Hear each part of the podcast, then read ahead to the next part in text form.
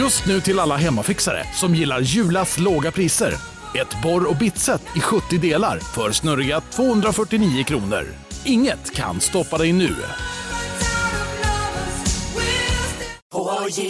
På Sveriges största jackpot-kasino går hypermiljonen på högvarv. Från Malmö i söder till Kiruna i norr har hypermiljonen genererat över 130 miljoner exklusivt till våra spelare. Välkommen in till Sveriges största jackpot-kasino, hyper.com. 18 plus, regler och villkor gäller.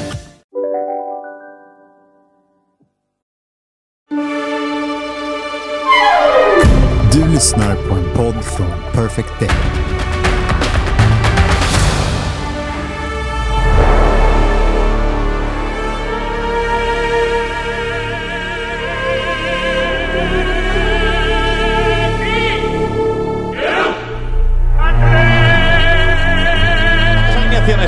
Del Atleti de Bilbao. Iraizonte en la portería, vuelven los cuatro atrás. Iraola, Iquiza, Morevieta, Orteneche. Con Javi Martínez y De Marcos en el doble pivote. Susaeta, Gabilondo, Muniain en el enganche. Y arriba Fernando Llorente. Va a jugar Duché bajo palos. Que bien ahora, uy, qué bien Llorente. Para De Marcos, pisa área De Marcos, el centro con la derecha, no llega Llorente. ¡Uy, qué golazo! ¡Madre de mi vida!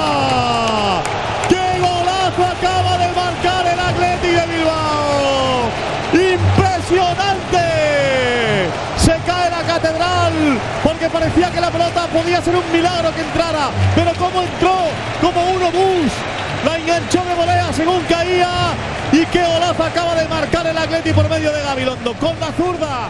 ¿Cómo llegó ese centro pasado al que no pudo llegar Fernando Llorente? Increíble para verlo una y otra vez. In 1936, civil war erupted in Spain. It was exceptionally vicious, setting family against family, communist against fascist, believers against atheists.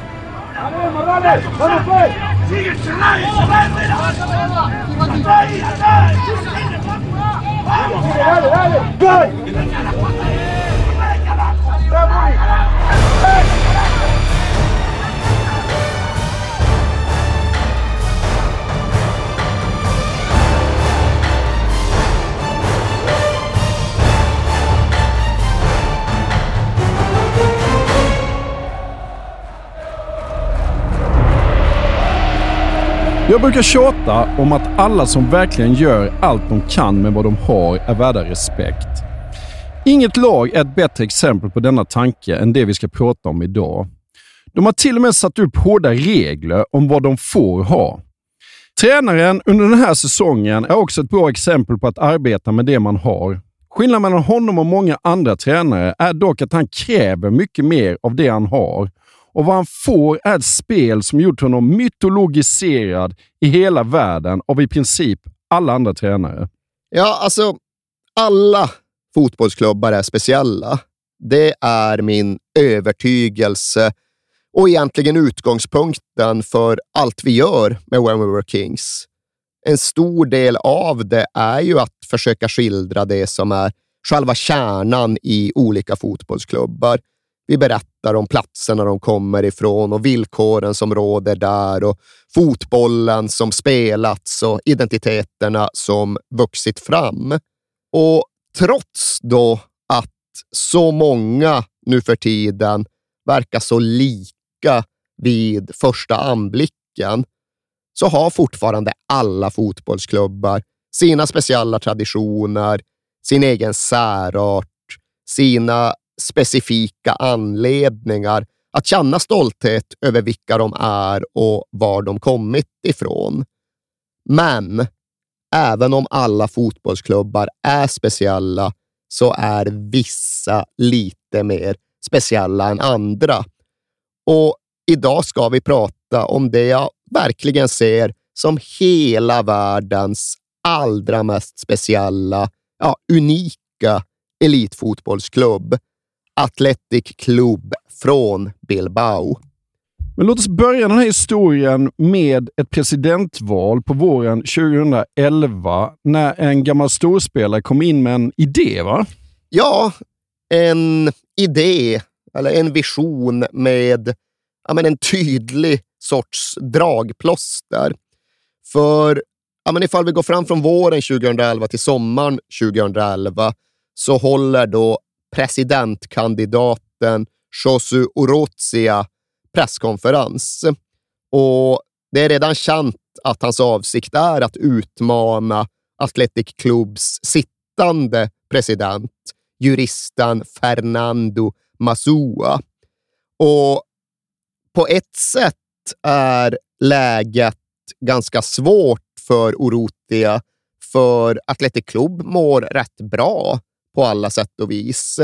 Men han har då med sig sin status och sin egen historik, för det här är ju inte då någon jurist, utan det här är en av klubbens största legendarer. Han var liksom 26 år som spelare i klubben på alla nivåer. Spelade 348 gånger för A-laget och sa exempelvis nej till intresse från Real Madrid eftersom att han minsann satte stolthet i att försvara Athletic Club, deras ideal och deras värden. Så visst fanns det saker som talade för Oruzia, men han behövde något att hänga upp sin kandidatur på. Och för Athletic Club är det ju liksom inte ett alternativ att locka med någon Galacticos-värvning från en spännande storklubb i en annan liga. Det alternativet finns inte och därför tenderar det att bli tränare som får fungera som ah, någon typ av valfläsk ifall vi ska vara lite ogina. Någon typ av garant för en idé och en ideologi om vi ska vara generösa. Och Oruzia hade gått grundligt tillväga. Han hade verkligen funderat på vilken tränare som skulle passa bäst för det han ville uträtta. Och han hade konsulterat bland annat Pep Guardiola och Jorge Valdano. Och till sist hade han bestämt sig för att det var en säregen argentinare som han skulle försöka liera sig med. Och det var någonstans första steget att bestämma sig för vem det här skulle bli. Sen var såklart andra steget det ännu viktigare klivet att övertyga, övertala tränaren i fråga om att ställa upp.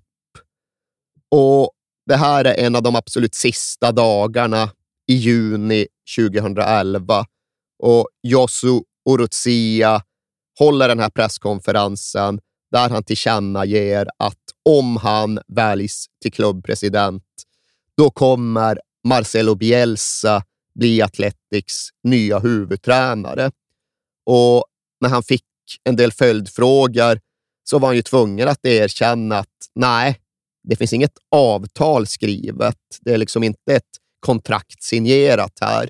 Men Marcelo Bielsa har givit sitt ord på att gå in i det här samarbetet. Och trots att fotbollsvärlden blivit så flyktig, så nyckfull, ja men så ohederlig, så var minsann Marcelo Bielsas ord värt lika mycket som en underskrift, för Marcelo Bielsa var ju en hedersman. Och Marcelo Bielsa slänger sig inte med ord och löften lättvindigt. Då måste man ju ändå säga liksom att han, Oruzia, måste ju vara väldigt bra på att övertala, därför att Bielsa tackat ja till ett jobb som man kanske, ja, det beror på om jag blir vald. Ja, dels med det förbehållet och dels också såklart utifrån en situation där Marcelo Bielsas status var väldigt, väldigt hög. För han hade ju gjort ja, men underverk med det chilenska landslaget och vi pratade ju en hel del om Marcelo Bielsas tid som förbundskapten för Chile i avsnitten som berörde just det landslaget. Men VM 2010 var spelat och tidigare på våren 2011 så valde ju Bielsa att säga upp sig som förbundskapten då den chilenska nationspresidenten, alltså den politiska högerpresidenten Piñera, satte dit sin man, en herre som heter Jorge Segovia, som ny ordförande för fotbollsförbundet.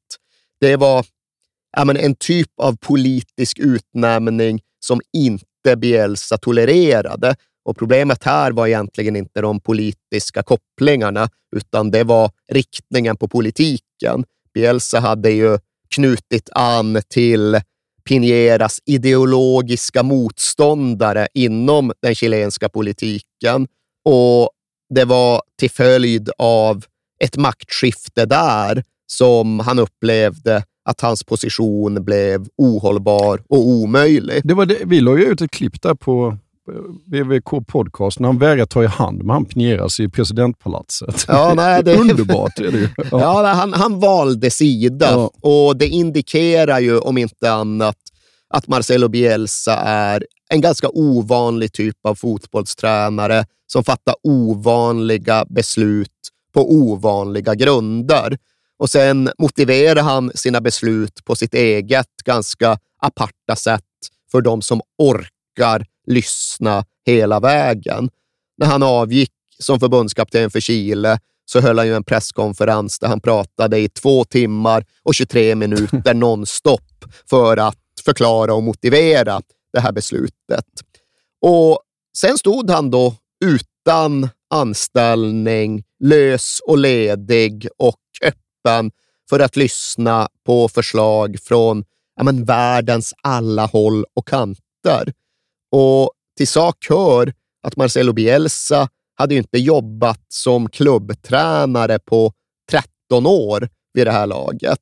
Han hade varit förbundskapten i Sydamerika under ja, men hela 2000-talet och en bit dessförinnan.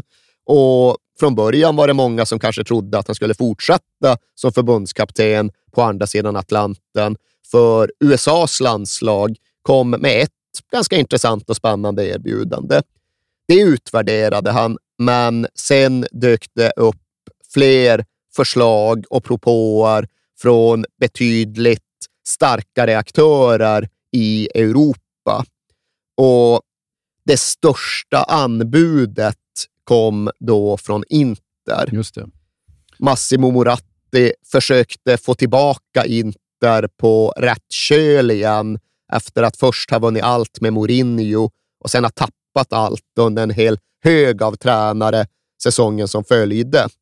Och Javier Zanetti framför allt, men i någon mån även Esteban Cambiasso, alltså två argentinare, stod Moratti nära och de hade övertygat honom om att Marcelo Bielsa var rätt man för jobbet. Och när Moratti väl hade bestämt sig så gick ju han in med kraft. Bielsa får ja, men det överlägset största kontraktserbjudande som han någonsin mottagit. Ett bombastiskt erbjudande beskrev folk i tränarens närhet, men storleken på ett lönekuvert eller för den delen storleken på en klubb, ja, det var bara några av alla argument som Marcelo Bielsa vägde in. Så han gjorde inte det de allra flesta andra hade gjort, bara acceptera Inters erbjudande direkt, utan han fortsatte lyssna. Och Sevilla hörde av sig och Real Sociedad hörde av sig och det sistnämnda blev han lite så här oproportionerligt intresserad av, för Real Sociedad hade mycket intressant att säga. Och därtill fanns också hans egen personliga fotbollshistoria att ta hänsyn till. För Marcelo Bielsa är ju då från Rosario i Argentina och Marcelo Bielsas klubb är Newells Old Boys från Rosario. Klubben han fört till flera ligatitlar i början av sin tränargärning. Och eftersom att det är till Rosario som Bielsa återvänder när han åker hem, så var det också där han tillbringade de här månaderna när han funderade på nästa drag. Och Newells Old Boys fans gjorde allt för att uppvakta honom för att på så sätt locka till en romantisk återkomst. Det var flera tusen som samlades utanför Bielsas lägenhet på Boulevard Oronio för att böna och be om en återkomst till Newells. Så Marcelo Bielsa saknade inte alternativ och precis som du säger kan det ju därmed framstå som en rätt brant uppförsbacke för en presidentkandidat att be om försäkranden. Men Josu Orozia hade ju då lyckats och detta hade han klarat av eftersom att han hade en unik pitch. Han hade en berättelse och ett erbjudande som inga andra kunde matcha.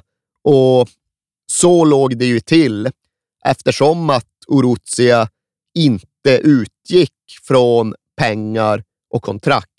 Han utgick från traditioner och ideal. Jag fattar fortfarande inte varför han tackade nej till Inter. Ja, för att Athletic Club från Bilbao helt enkelt kunde erbjuda en arbetsmiljö och en klubbhistorik som inga andra. Ja, men man älskar ju honom för det såklart, men här hade han kunnat få en oändlig budget. Eh, han har liksom eh, Cambiasso och Zanetti som står upp för honom. Han kan vinna Champions League. Mm. Liksom. Ja, allt det där är ju lockande, men okej, okay, du pratar med honom om pengar och om sportsliga resurser och om några kulturbärare och nyckelspelare som redan från början står på tränarens sida. Det låter ju jättebra. Ja. Det låter ju jättebra, men om jag ska gissa så tror jag ju att Josu Uruzia la upp sin propå genom att försöka berätta stora delar av hela Athletics vindlande historia. Och jag antar att han började med att hänvisa till den plats i Bilbao som ligger alldeles nedanför där Guggenheim-museet idag har byggts upp.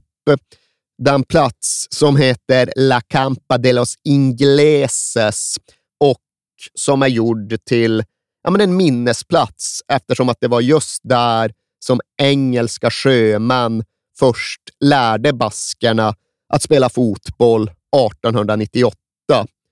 Och där finns bland annat då en plakett med ett poem som gör sig betydligt bättre på originalspråk, men som jag inte är kapabel att återge på detta, utan istället får resignera till en lite stympad svensk översättning. Men på den där plaketten står det ungefär, det här är där engelsmännen spelade. Här på ett fält vid floden, där det bara fanns gräs och en liten kyrkogård.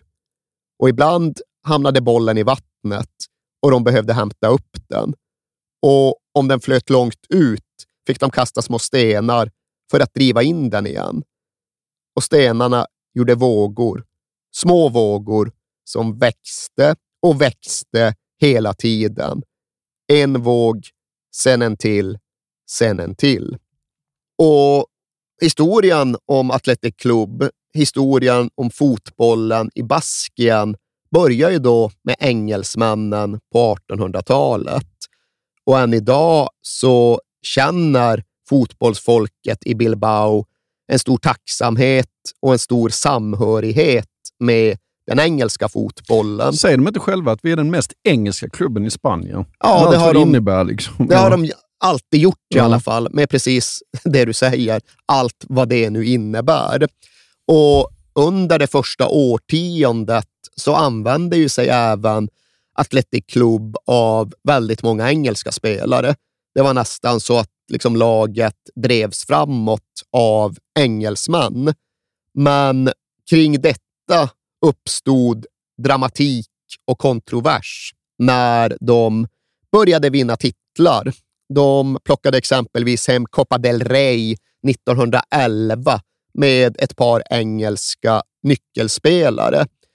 Och då motionerades det från rivaliserande klubbar kring att helt enkelt förbjuda utländska spelare. Och så blev också fallet. Och det innebar att Atletic på ett ganska naturligt sätt då började använda sig av ja, men enbart basker, enbart spelare från närområdet. Och 1911-1912 så var ju inte det här något överdrivet uppseendeväckande, för så gott som alla klubbar använde spelare enbart från närområdet, för det värvades inte proffs från när och fjärran för dyra pengar, utan det var såklart grabbarna från kvarteret som lirade tillsammans. Så de första sju, åtta åren fanns det inget uppseendeväckande med detta. Men sen kom ju 1900-talet att bli ganska politiskt turbulent, både i Baskien, i Spanien, i Europa och för den delen i precis hela världen. Och när första världskriget var avklarat och 1920-talet närmade sig, ja, men då tryckte ändå det lokala, det regionala styret i Bilbao och Baskien på för ett mycket större mått av autonomi. Det blev en mycket mer närvarande fråga och i det läget så tar Atletic klubbledning ett mycket mer aktivt och synligt beslut att ja, vi ska enbart använda oss av baskiska spelare och vi ska göra det av en anledning. Och det här blir då verklighet 1919, 1920 och det finns en kraft bakom det vägvalet. Men även om spänningarna mellan Bilbao och Madrid börjar bli starkare och starkare så var det ändå någorlunda avspänt och odramatiskt i en fotbollskontext vid den här tiden. Spanien spelar sitt första internationella fotbollsmästerskap i OS 1920 och det är en markant baskisk dominans i den truppen. De skickade 20 spelare, 14 var basker eftersom att de var bäst. Det var Baskien och Bilbao som låg längst fram i den spanska fotbollen och de var fortfarande helt okej okay med att eh, ingå i den och spela under den spanska flaggan. Och ungefär sådan förblev väl situationen sen i halvannat årtionde. Athletic Bilbao ja, men var bäst i Spanien. De hade en guldålder under 1920 och 1930-talet och även om spelarna enbart var basker så var den stora coacharkitekten alltjämt engelsman. Det var en snubbe som hette Fred Pentland som var hjärnan bakom en tid då Atletic ändå staplade upp fyra ligatitlar och sex cupsegrar ja, på ett och ett halvt årtionde. Och den 19 april 1936 så vann de ligan ännu en gång. Men tre månader därpå så inleddes sen det spanska inbördeskriget och förändrade naturligtvis precis allt. In 1936, civil war erupted in Spain. It was exceptionally vicious, setting family against family, communist against fascist, believers against atheists. Och nästan på dagen ett år efter att Atletic vann den där ligatiteln så bombades ju då baskiska Guernica. Just det. Den lilla stan tre mil öster om Bilbao som sågs, som ses som den baskiska identitetens hjärta. Det är liksom där de har filat på sin egen konstitution under Guernicas gamla ek, Gernicacu Arbola. Men ja, nu bombades det samhället sönder och samman av Hitlers nazister och Mussolinis fascister på Francos order och kort därpå så målade ju Pablo Picasso den här Guernica. ja, Guernica-tavlan om ja, men mänskligt lidande under krig. Och till sak hör att precis när detta skedde så fanns ett baskiskt representationslag, ett baskiskt landslag som hade skickats ut på de internationella vägarna av regionspresidenten vid krigsutbrottet.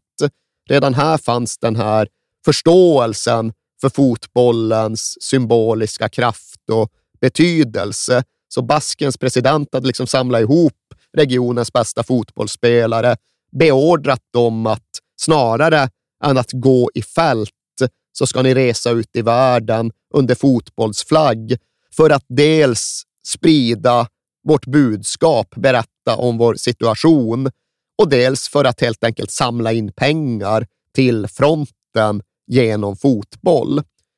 Och Det hade tagit ett litet tag att samla ihop det där laget och få ut dem på vägarna och arrangera de här informella landskamperna.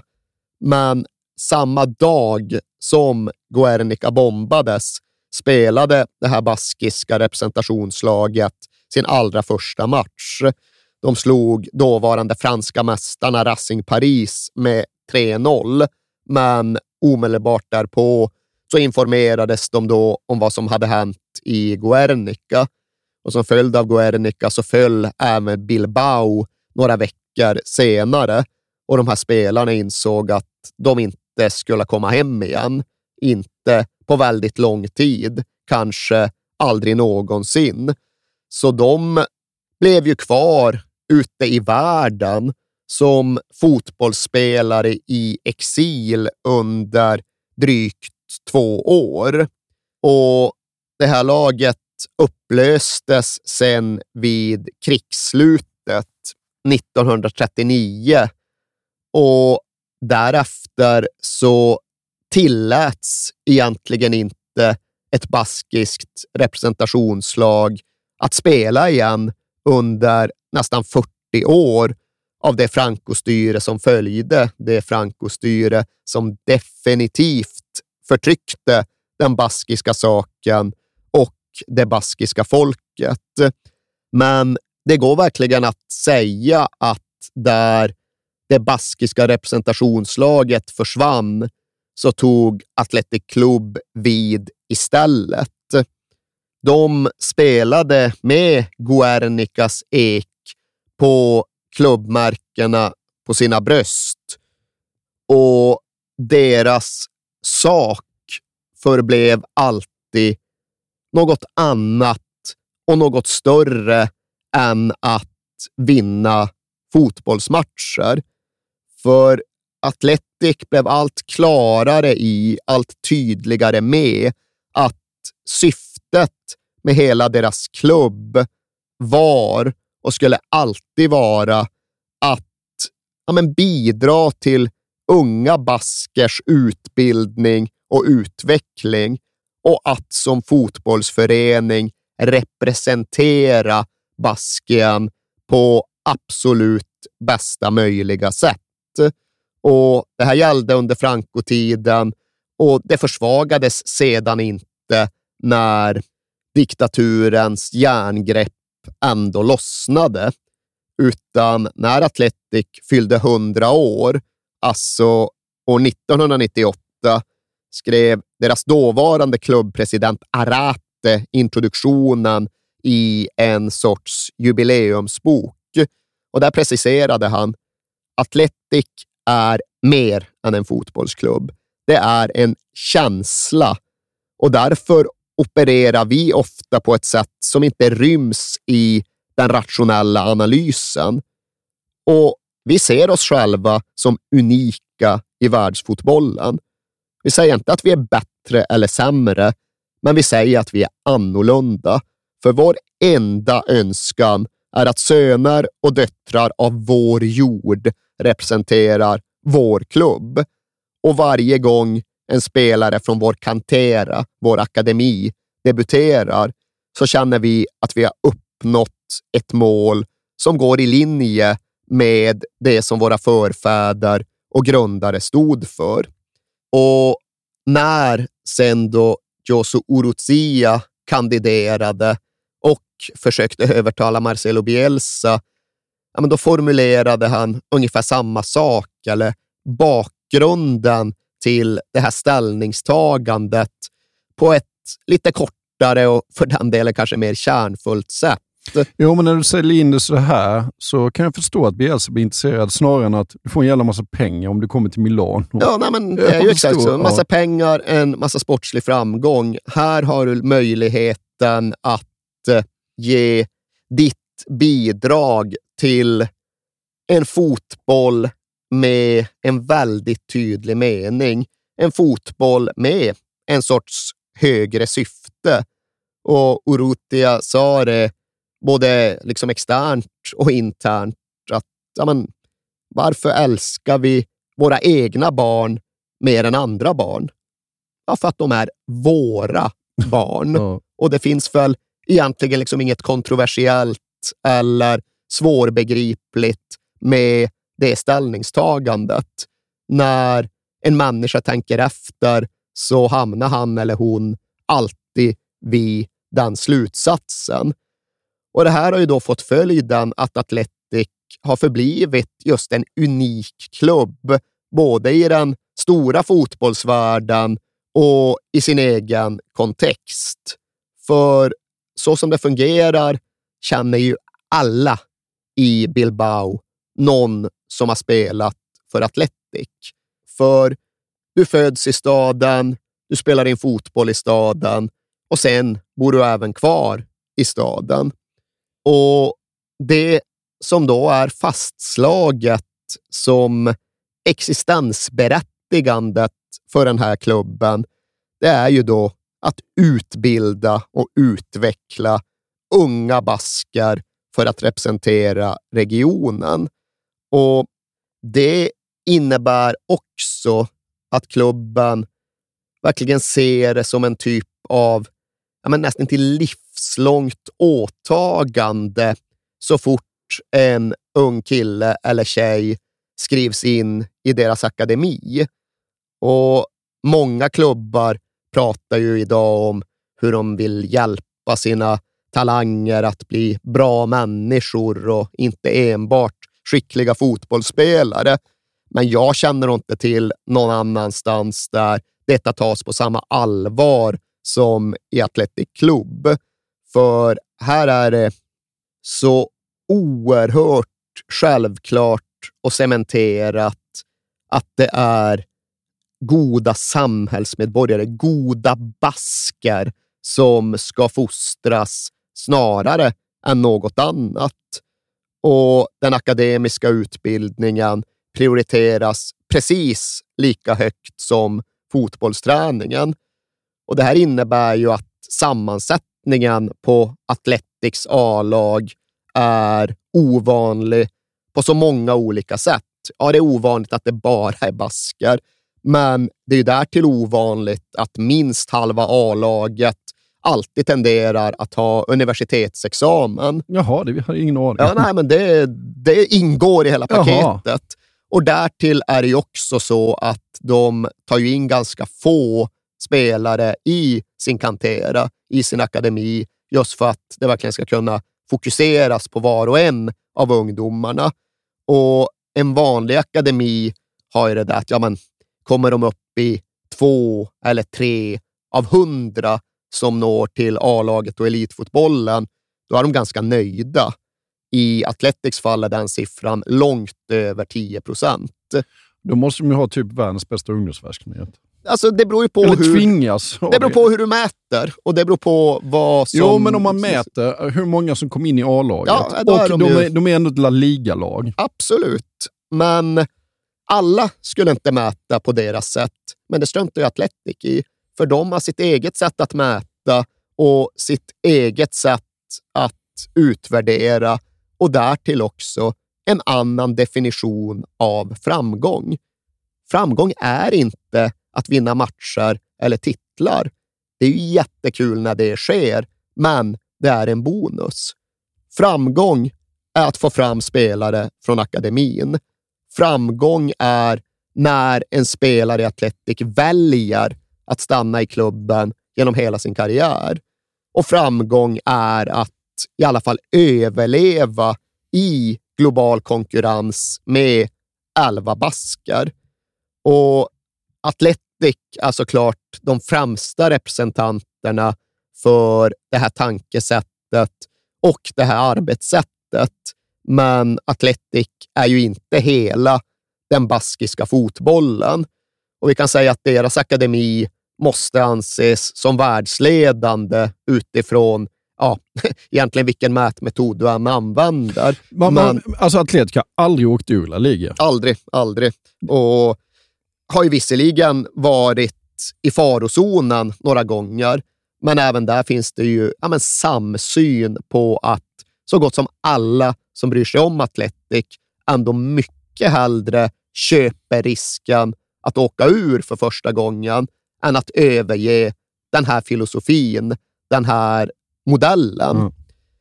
Men ja, det jag skulle säga var ändå att hur man nu än mäter framgång på akademisidan så är det nog fan ganska obestridligen så att även ifall du utgår från traditionell fotbollsframgång, alltså att vinna mycket, att komma högt i tabeller, att producera många skickliga spelare, ja, men då måste ju fan Baskien ses som ja, men hela världens proportionerligt sett mest framstående fotbollsregion. Ja.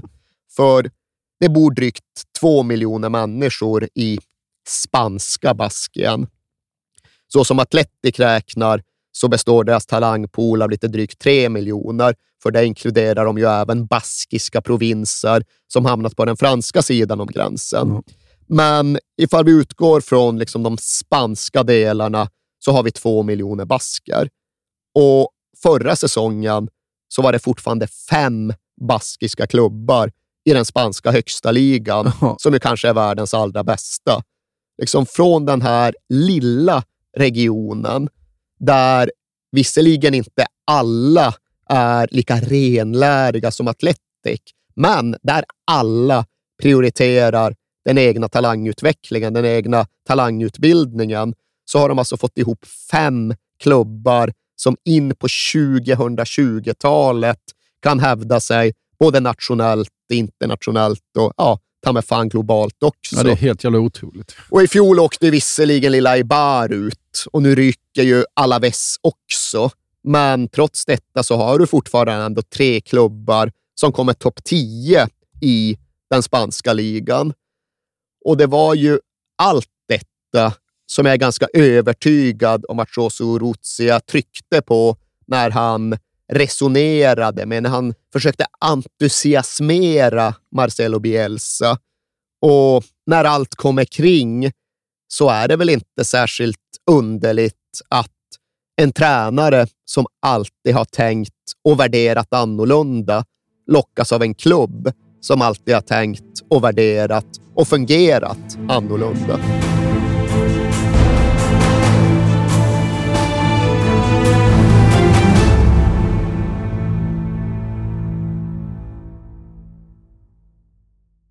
Jag vill inleda med att säga att det är garanterad jackpot på 13 miljoner på Stryktipset. Och fy fasen. Ja, visst.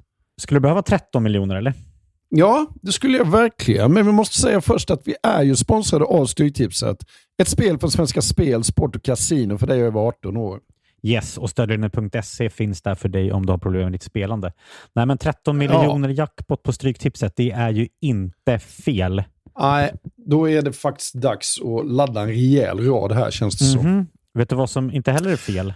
Nej. Födelsedagsfirandet och alla härliga mm. historier vi får in. Exakt, mm. för vi är ju mitt inne i Stryktipsets 90-årsfirande som vi firar med att läsa upp fantastiska historier från våra lyssnare yes. som skickar in dem till kings at perfectdaymedia.se. Precis, bomba på nu. Det är åtta månader kvar på det här firandet, så att, eh, vi kör nu. Mycket stryktipshistorier vill vi ha mm. och i dagens har vi fått från Peter som skriver så här. Hej på er och tack för en helt otrolig podcast. Den har räddat mina veckor i snart fyra år. Tack så mycket Peter. Min historia är ganska färsk, men den om när det vände på stopptid gav kanske inte de största pengarna, men känslan i mig består.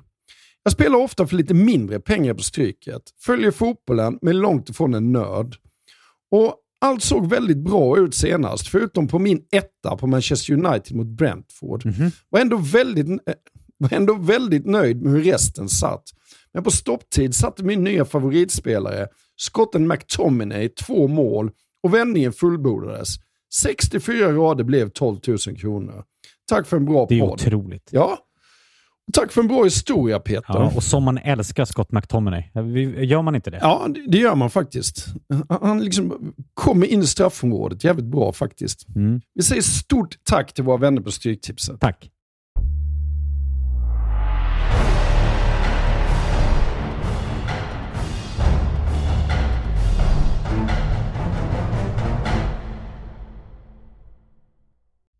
Du, när vi ändå pratar historia här, kan vi inte dra också hur de fick sina klubbfärger? För det tycker jag är så charmigt. Tycker du det? Ja.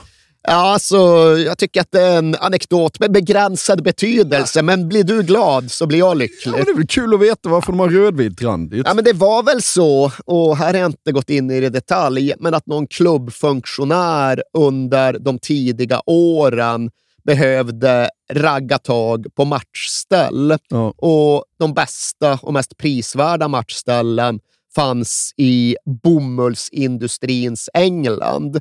Så det var bara att hoppa med på någon av alla dessa skutor som de engelska sjömännen seglade mellan Baskien och Storbritannien. Och väl på plats så var uppdraget, tror jag, av en eller annan anledning att baxa hem blåvita fotbollsdräkter. Men så kommer den här snubben till Southampton och börjar gå runt där i textilbutikerna och sportaffärerna i den mån de fanns när 1800-talet skulle bli 1900-tal. Och där hittade han ju inga blåvita sportdräkter och fotbollskläder. Det här var Southamptons stad och där spelar man i rödvitrandigt.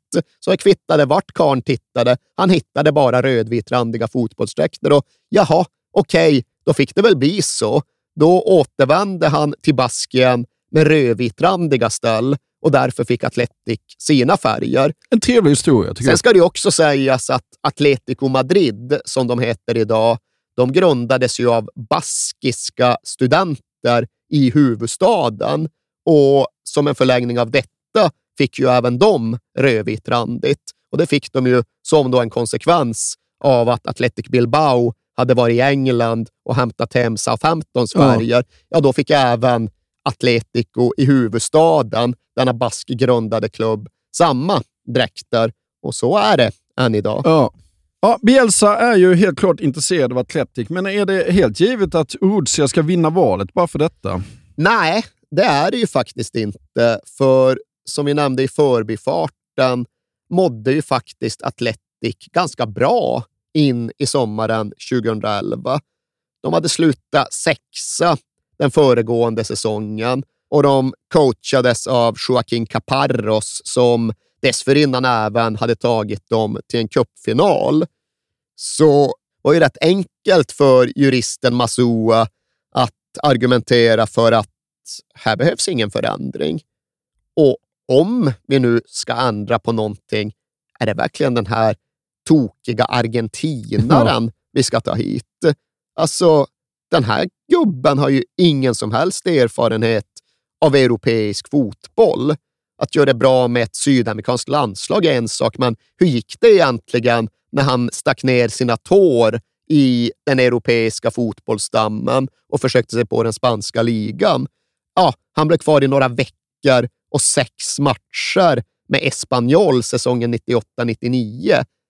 Har han verkligen vad som krävs? Ska han komma till Baskien och tro sig förstå Atletic när han överhuvudtaget inte verkade kapabel att ta till sig den spanska ligan vid det tillfälle han ändå försökte?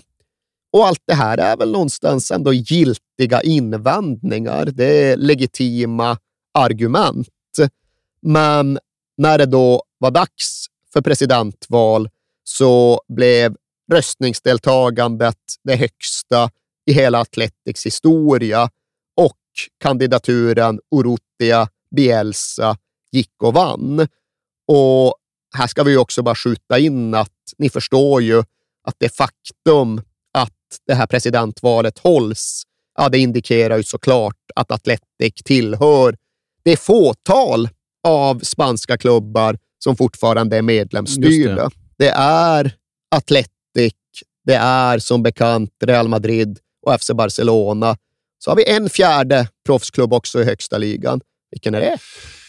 Jaha du, det, det, har jag faktiskt läst. Jag, jag, tror du skulle, jag tänkte briljera med att säga att eh, Barcelona och Real Madrid...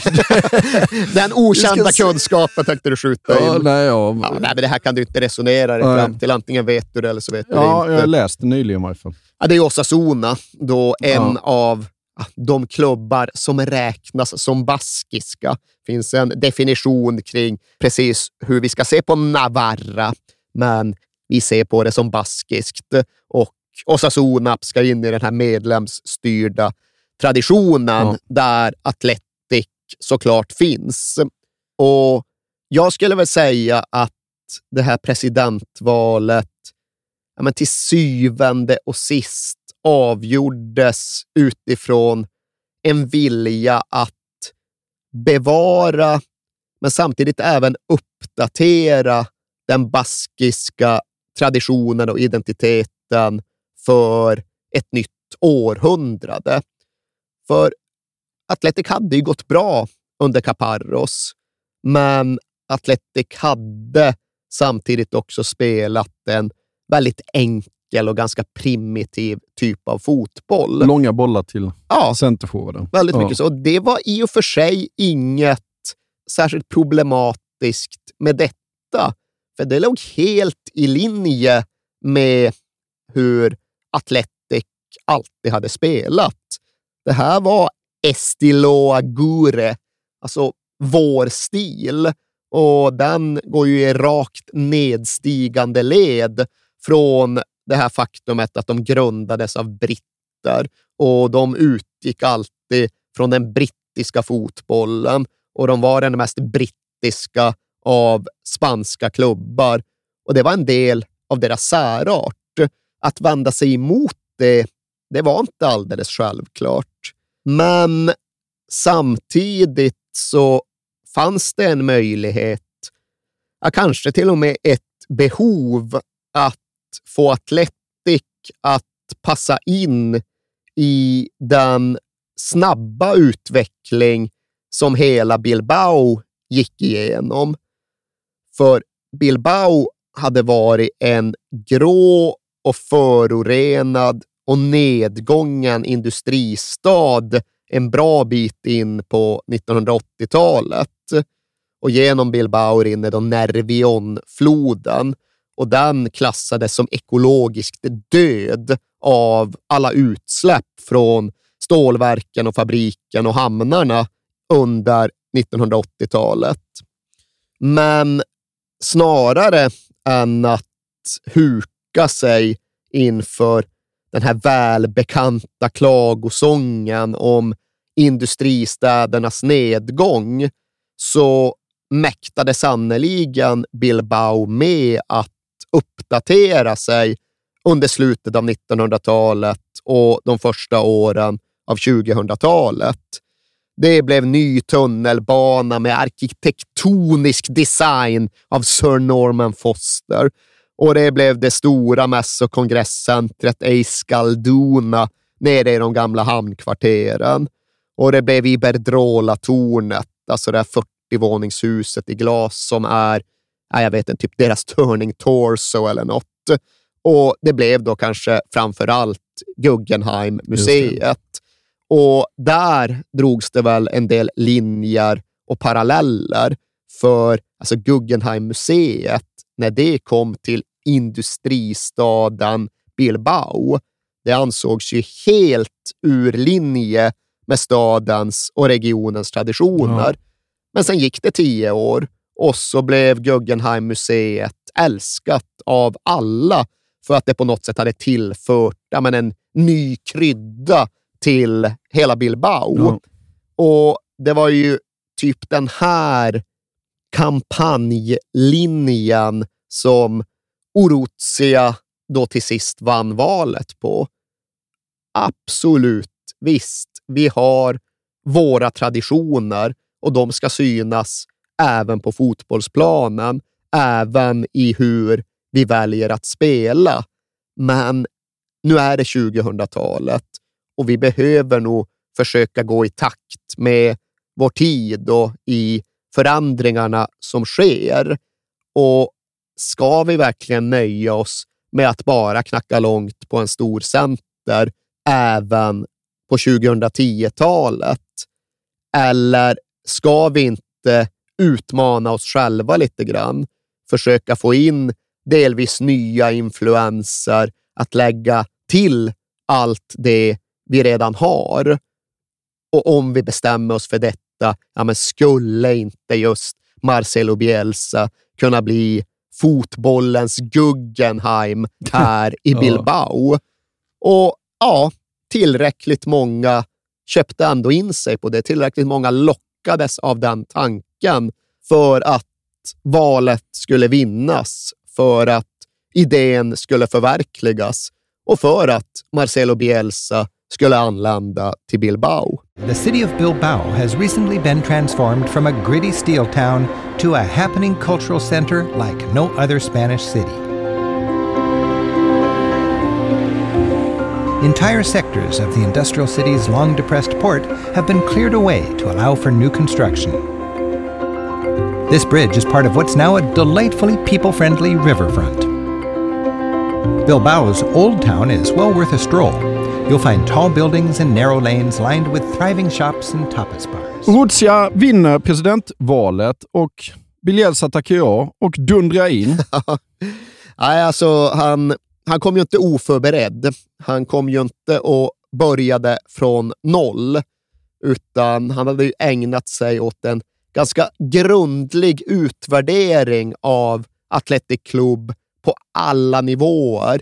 Vi gick ju in i Kilavsnittet att han var rätt glad i att titta på video. Jo, det är ju liksom den anekdot som liksom oftast återberättas om hur han ska ha tagit med sig 2000 matchfilmer till VM 2002 och hur han skulle ha haft den allra största samlingen i världen av fotbolls-VHS. Och det är väl inte klarlagt ifall något av det här stämmer, men man hoppas ju att allt som sägs om Bielsa är sant. Ja. Och man blir ju glad av att höra Oruzia liksom berätta om ja, men innehållet i den övertalningskampanj som han ändå bedrev. För ja, först så kretsade ju den just kring Athletic och deras ideologi. Men när väl Bielsa började närma sig ett ja, ja då kom ju samtalen att bli mycket mer fokuserade på de sportsliga möjligheterna. Och där har ju Orutsia kommit med många fina skrönor om hur han vid upprepade tillfällen väcktes av Marcelo Bielsa som ringde in vid så här 00.45 på natten. Och Det kan ju delvis förklaras av tidsskillnaden, Ja. men det är ju ändå glädjande hur fullständigt Bielsa struntade i att respektera tidsskillnaden. För han fattade väl att det var mitt i natten för Oruzia, men det fick lov att kvitta. För nu behövde Bielsa reda ut huruvida den 20-åriga försvararen John Autenetche från reservlaget kunde användas både som ytterback och som mittback. Ja. För Bielsa hade ju ändå sett tecken på matchfilmerna från reservlaget på att det kunde bli på det sättet. Och här behövde ju Oruzia kunna svara, för det här är ju någonstans ett test från Bielsa. Bielsa är ju väldigt mycket så att han inte bara väljer sin klubb och han väljer definitivt inte bara sitt lag. Han väljer ju även sin klubbpresident. Ja. Och här hade ju förmodligen den här juristen varit rätt chanslös. Men Oruzia, som gammal storspelare, som fotbollsman, ja, men han hade både förmågan och för den delen även uthålligheten att lägga en och en halv timme mellan 00.45 och vad blir det, 02.15 Ja. på att prata om exakt vilka positioner som John Autenetche kunde tänkas användas på. Och när Bielsa väl hade accepterat, när Bielsa väl anlände till Bilbao, så kom det fram att han då hade närstuderat 97 av klubbens matcher. Hur många han bara hade skummat igenom, ja, det vågar jag inte ens tänka Nej. på. Sen, ja, jag vet inte, Bielsa skummar nog inte igenom någonting. Nej. Men 97 matcher med Athletic och deras reservlag hade han då närstuderat. Och där fanns det liksom väldigt intrikata och detaljerade färgscheman som man hade kodat in sina slutsatser i. Och Det var ju liksom inte nog med att han hade kartlagt alla Athletic-spelare väldigt ingående och noggrant. Det var inte bara det där att ringa presidenten mitt i natten och snacka John Auteneche, utan naturligtvis hade ju Bielsa även kartlagt alla baskiska spelare, punkt, Ja. för att förbereda eventuell rekrytering. Och det är klart att det underlättas. Det görs väl möjligt av att antalet basker ändå är begränsat. Men det är ju flera hundra elitspelare Ja. vi pratar om här. Så ja, han hade gått igenom allt på sedvanligt ambitiöst maner. Och på sin första dag i Baskien så slår han ju egentligen bara klubban i bordet och meddelar att ja visst, nu är jag medveten om hur kontraktsläget ser ut och jag känner ju till att vi har avtal med alla de här spelarna. Men jag har ändå identifierat sju killar i A-truppen som jag rätt och slätt inte har någon nytta av. Ja. Så de kan vi väl se till att göra oss av med på ett eller annat sätt.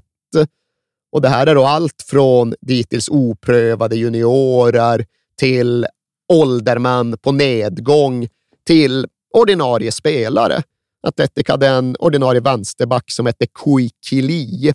För övrigt gammal spansk mästare i grekisk-romersk brottning på ja. U15-nivå. Ah, han fick inte vara kvar. Det var i alla fall det som var beskedet från Bielsa. Att, ah, vi har ingen användning av dig. Och Atletic är ju en ganska sentimental klubb. Atletic sätter pris på att ta hand om de sina. Så den här helt kompromisslösa och uppriktigt sagt ganska känslokalla hållningen var ju något av ett problem från allra första dagen. Det fanns definitivt de som tittade på Bielsa och såg hur han förde sig under den här första tiden och undrade ja, men vad är det vi har tagit in och kommer det här egentligen ha några förutsättningar att fungera här i Bilbao?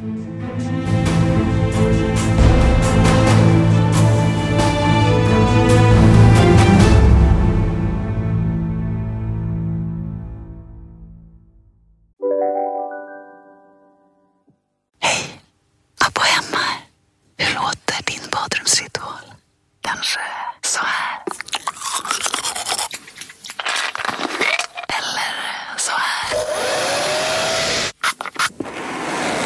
Oavsett vilken ritual du har så hittar du produkterna och inspirationen hos Apohem. Välkommen till Momang, ett nytt smidigare kasino från Svenska Spel, Sport och Casino där du enkelt kan spela hur lite du vill.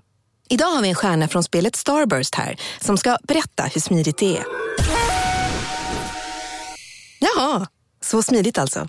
Momang, för dig över 18 år. Stödlinjen.se. Om en sous vide är på väg till dig för att du hörde en kollega prata om det och du råkade ljuga om att du också hade en och att den var så himla bra att maten blev så otroligt god och innan du visste ordet av hade du bjudit hem kollegan på middag nästa helg för att du sålt in din lågtempererade stek så bra att du var tvungen att beställa en på nätet fort som attan. Och ja! Då finns det i alla fall flera smarta sätt att beställa hem din sous på. Som till våra paketboxar, placerade på en plats nära dig och tillgängliga dygnet runt. Hälsningar Postnord. Och jag antar att han hade ganska speciella träningsmetoder också.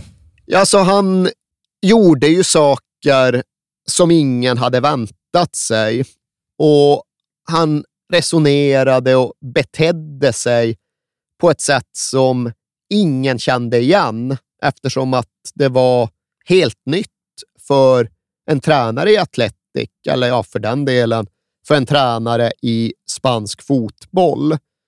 Och Det var ju alltid från det här att de aldrig fick träna på full elvamannaplan. Mm. De tränade liksom aldrig med en första elva.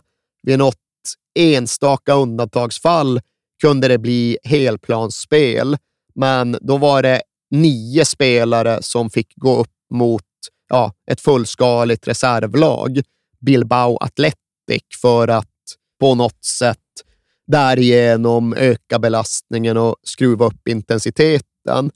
Men det absolut vanligaste var träning på klart mycket mer begränsade ytor.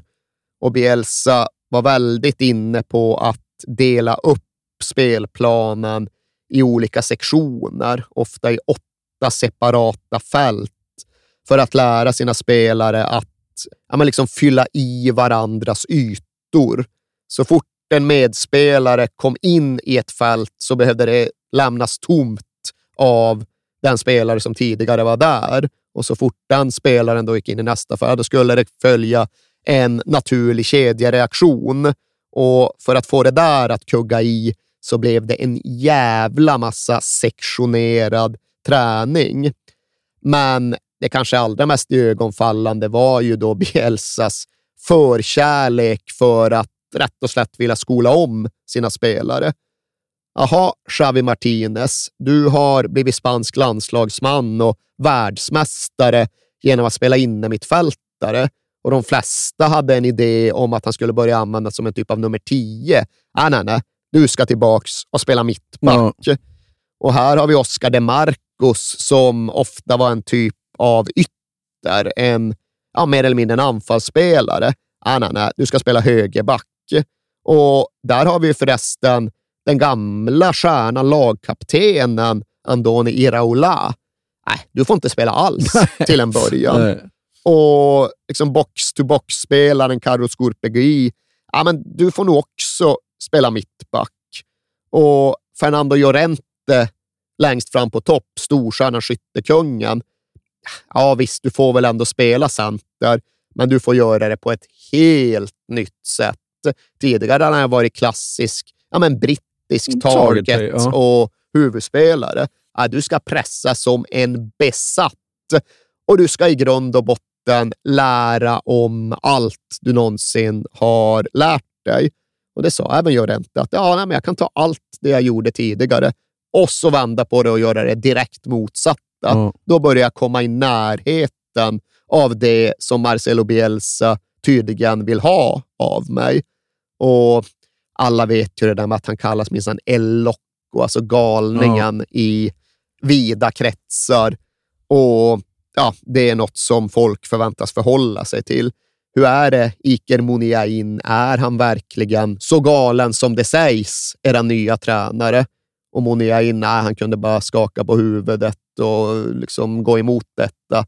Nej, han är ännu mycket galnare. Och det Muniain hänvisade till, ja, men det var då det här med att det, det var svårt för Bielsas spelare att planera sina dagar, att liksom ge besked till familjen och ha ett liv utanför fotbollen.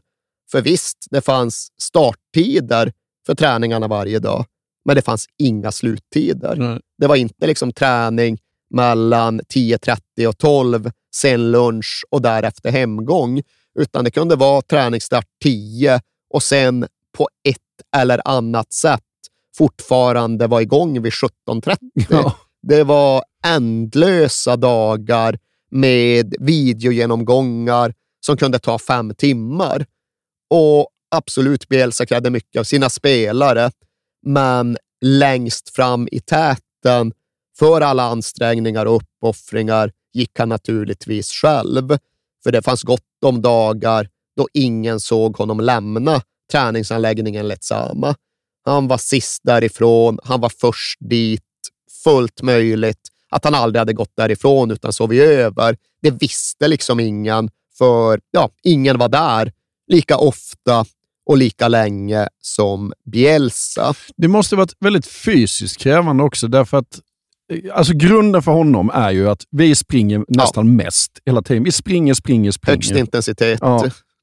Och ja, extremt fysiskt krävande. Och det som många återvänder till av de som har spelat under Bielsa, det är ju då ett specifikt träningsmoment som man tycks ha tagit med sig till ja, men alla klubbar och miljöer som man har arbetat i.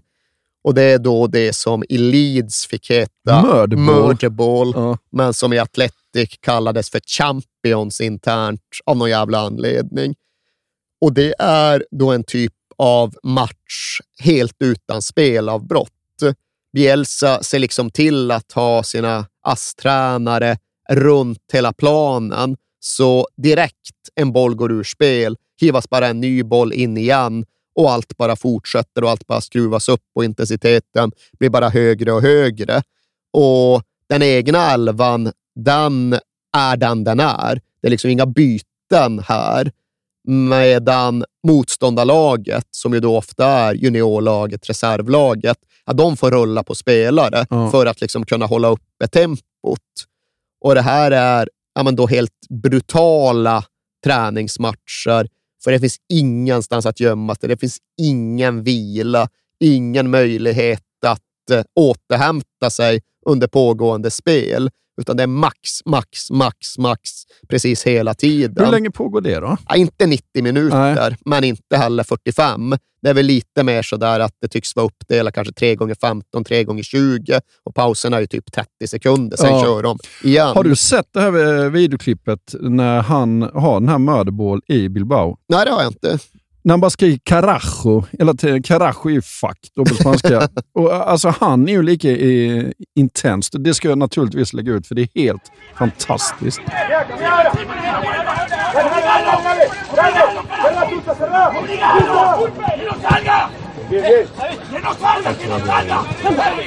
exigiéndoles intensidad.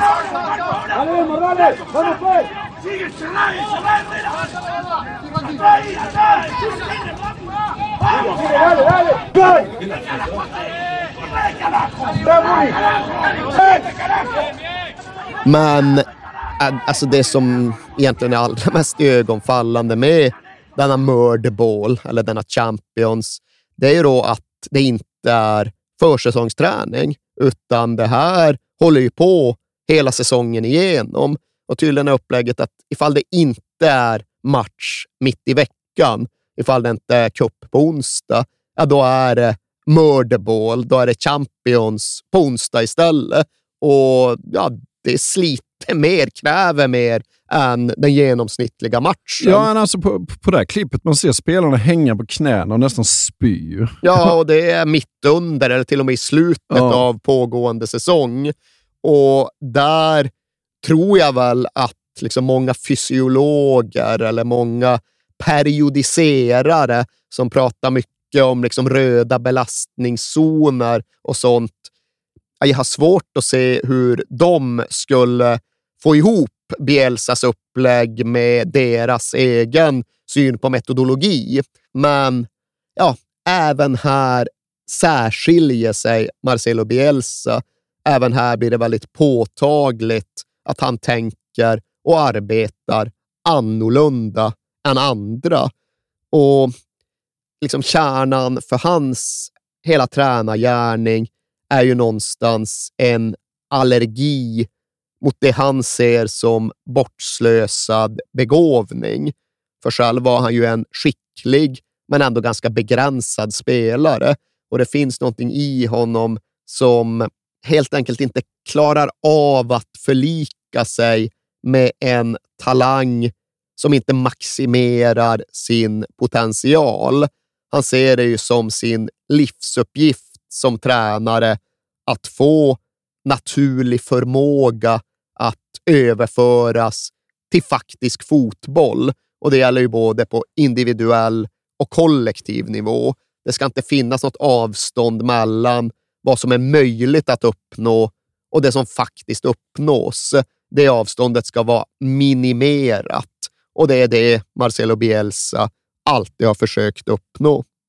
Men spelarna har väldigt mycket att ta in och lära sig Nej, när säsongen precis börjar va? Verkligen. Och det är ju inte alldeles enkelt och det är sannerligen inte svårt att förstå att upptakten blir ganska hackig och ganska gnisslig. För Atletic avslutar då sin försäsong med en match mot The Mighty Tottenham Hotspur uppe i London. Och den förlorar de med 2-1 efter en Spurs-vändning i andra halvlek.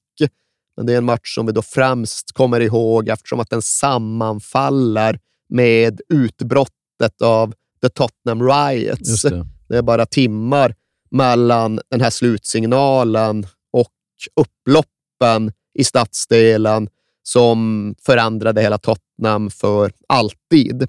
Men det är, som det brukar heta, en annan historia och den kunde Atletico Bielsa lämna bakom sig när de återvände till sin verklighet, till sitt sedvanliga besök på Begonia-basilikan som alltid genomförs vid tröskeln till en ny säsong. Men vilka det nu än är man åkallar i Begonia-basilikan tycktes inte ha lyssnat så särskilt noga för säsongstarten för detta nya Atletic blir ju direkt usel. Den blir ett haveri och egentligen skulle den ha börjat med en glamourmatch mot Real Madrid på Bernabeu, men den blir uppskjuten på grund av spelarstrejk där ja, men alla storstjärnorna inkluderat solidariserar med ja, alla de i röriga spanska klubbar som inte fått sina löner utbetalda. Och ja, men utifrån Athletics perspektiv gick det väl att se på den situationen med två olika typer av sportsliga ögon. På ett sätt var det kanske rätt skönt för detta helt nyuppstartade lagbygge att slippa inleda mot Real Madrid på Bernabéu, Ja. för det hade ju kunnat bli ganska blodigt. Och istället var det nu betydligt mer beskedliga Rayo hemma på San Mames som gällde. Men det blir bara kryss mot Rayo från Vallecas i den första matchen och därpå följer förluster mot mittenlag som Espanyol och Betis och Malaga. Och därpå är det tillbaka till San Mames, men bara 1-1 hemma mot Villarreal. Och där står Marcelo Bielsa och hans nya idéer och metoder och har skrapat ihop två poäng på de fem första matcherna. Och det är Atletics sämsta säsongstart på 32 år. Och omdömena i lokaltidningen Deja, ja, de är fan inte nådiga. Det refereras till en antologi av vettlöshet. En fotboll som är så katatonisk att det Ja. gränsar till det löjliga. Ett lag som redan ska vara inne i en förmultningsprocess. Och det är ganska förfinat språkbruk, ganska ovanliga ordval. verkligen. men det förhindrar ju inte att skärpan i budskapet är barsk. Så här kan det inte hålla på, senior Bielsa, för i så fall kommer du inte bli långvarig i Bilbao och Baskien. Och efter den här katastrofala eh, starten så är det ju dags för stormatch i Baskien. Derby. Det är derby på programmet, men redan dessförinnan faktiskt även ja, men en sorts tillfälle till lite respit. För Caparros Athletic hade ju givit Bielsas Athletic en typ av avskedspresent.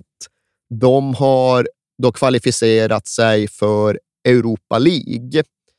Och Atletic måste visserligen spela playoff för att nå gruppspelet och redan där hade det nog kunnat gå rätt jäkla illa. för de mötte Trabzonspor från Turkiet. Och i hemmamatchen blir det bara 0-0. Och det här ofärdiga och än så länge väldigt skakiga Atletic ska alltså till Trabzon för att spela retur i en typ av underläge. Det vette fan Nej. om de kommer hem därifrån med ett avancemang. Men det hade varit lite rörigt i den turkiska toppfotbollen under den föregående säsongen och innan returen hinner spelas så kommer Uefa-beskedet att Fenerbahce kastas ut ur Champions League av en rad olika anledningar och Trabzonspor blir helt enkelt uppgraderade och får ta deras plats och lämnar därför Europa League-playoffet.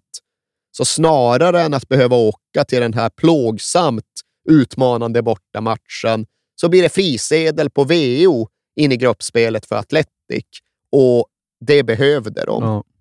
Väl där ställdes de mot Slovan Bratislava, Red Bull Salzburg och ett nyfinansierat PSG som just har fått tillgång till sina Qatar-pengar. Och Leonardo hade blivit sportchef och Javier Pastore hade köpts för sådär en halv miljard. Men när detta oljepumpade PSG kommer till San Mames så sjunker de. Athletic Bilbao spelar bra. Gamle Igor Gabilondo hämtar hem en drömvolley efter 20 snyggt. minuter. Ja, det är jävla snyggt. Det är Ja. lite avigt på Ja. ett sätt som är svårt att beskriva. Så även här får vi väl låta bilderna tala och publicera målet på www.podcast Ja, man måste kolla väldigt noga innan man fattar vad han gör. För han, det, det är någon sån här avig vänstervolley. Ja, det är liksom ett inlägg som Ja. går för långt för honom Ja. egentligen, men han lyckas hämta in den genom att liksom stretcha sig överlångt och på något sätt ändå få en bra volleyträff som får bollen att susa in i närmsta. Alineaciones por parte del Athletic de Bilbao. Iraizonte en la portería. Vuelven los cuatro atrás. Iraola, Iquiza, Morevieta, Orteneche. Con Javi Martínez y De Marcos en el doble pivote. Susaeta, Gabilondo, Muniain en el enganche. Y arriba Fernando Llorente. Va a jugar Duché bajo palos. Que bien ahora. Uy, qué bien Llorente. Para De Marcos. Pisa área De Marcos. El centro con la derecha. No llega Llorente. ¡Uy, qué golazo! ¡Madre de mi vida!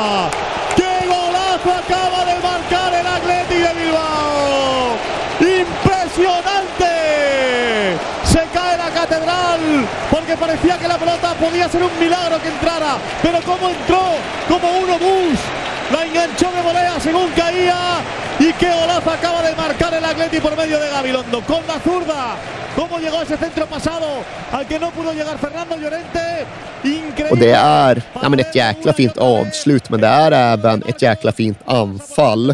Athletics spelar sig liksom loss till ett inläggsläge genom en massa snabba pass och överhopp och liksom vertikal fotboll.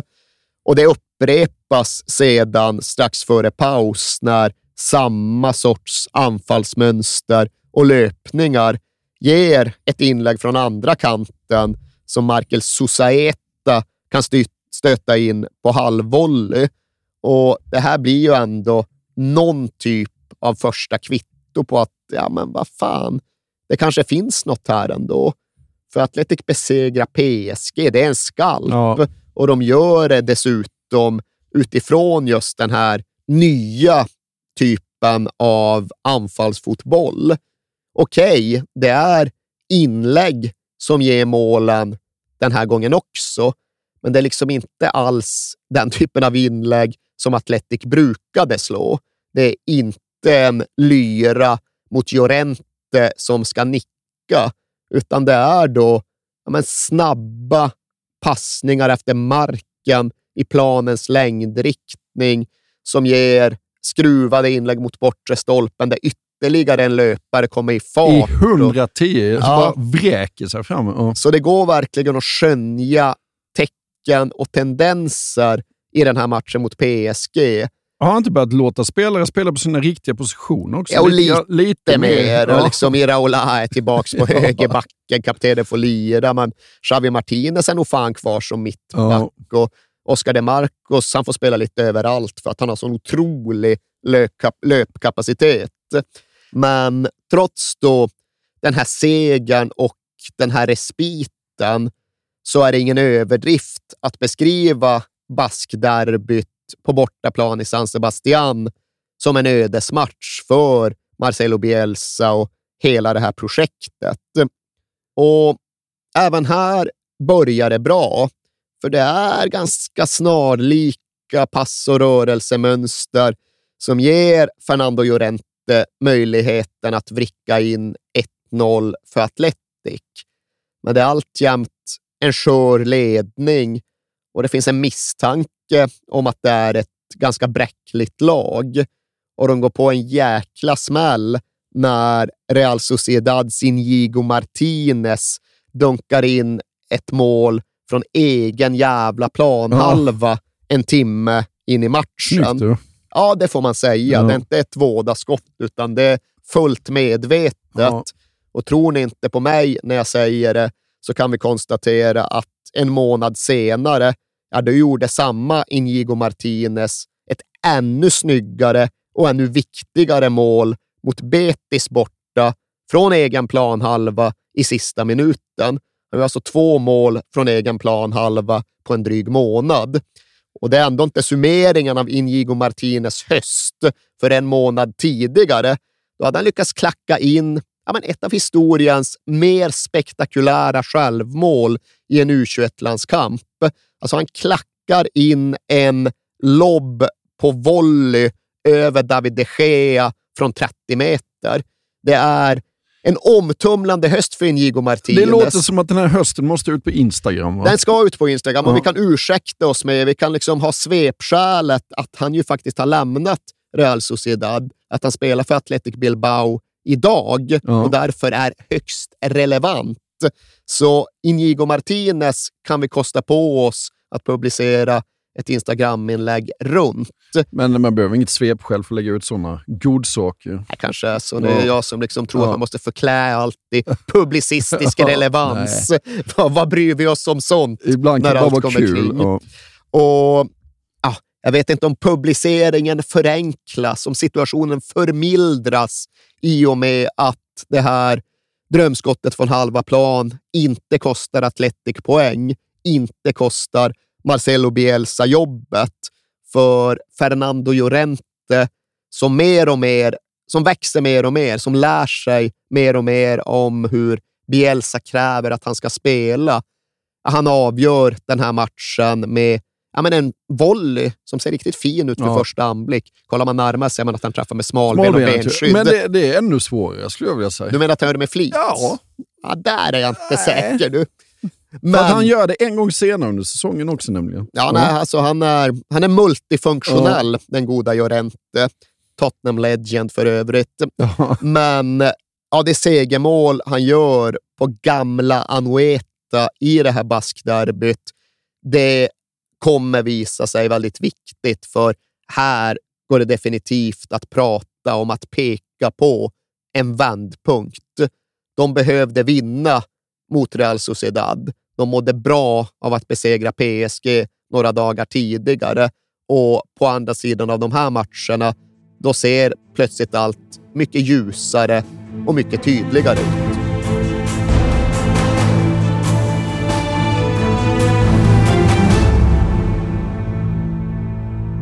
Ja, det här var ju en vändpunkt och nu börjar Bielsa få grepp om det, va?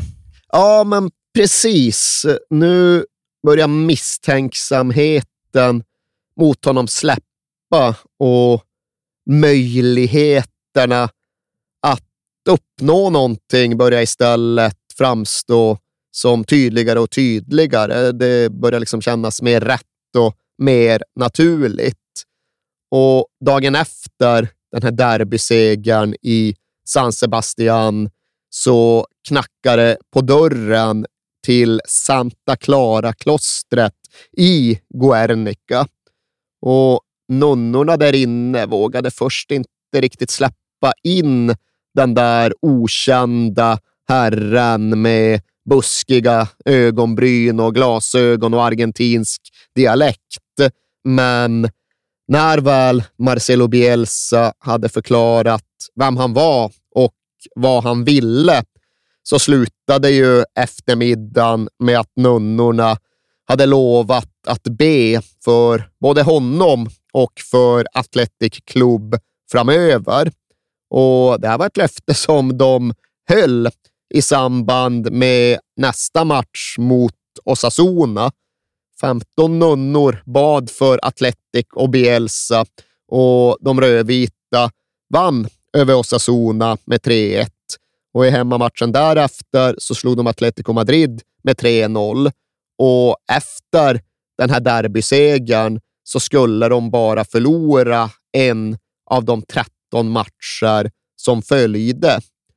Och det var inte enbart nunnorna på Santa Clara-klostret i Guernica som släppte in Bielsa i både sina hem och sina hjärtan under den här perioden, utan det är här som han vinner baskernas förtroende.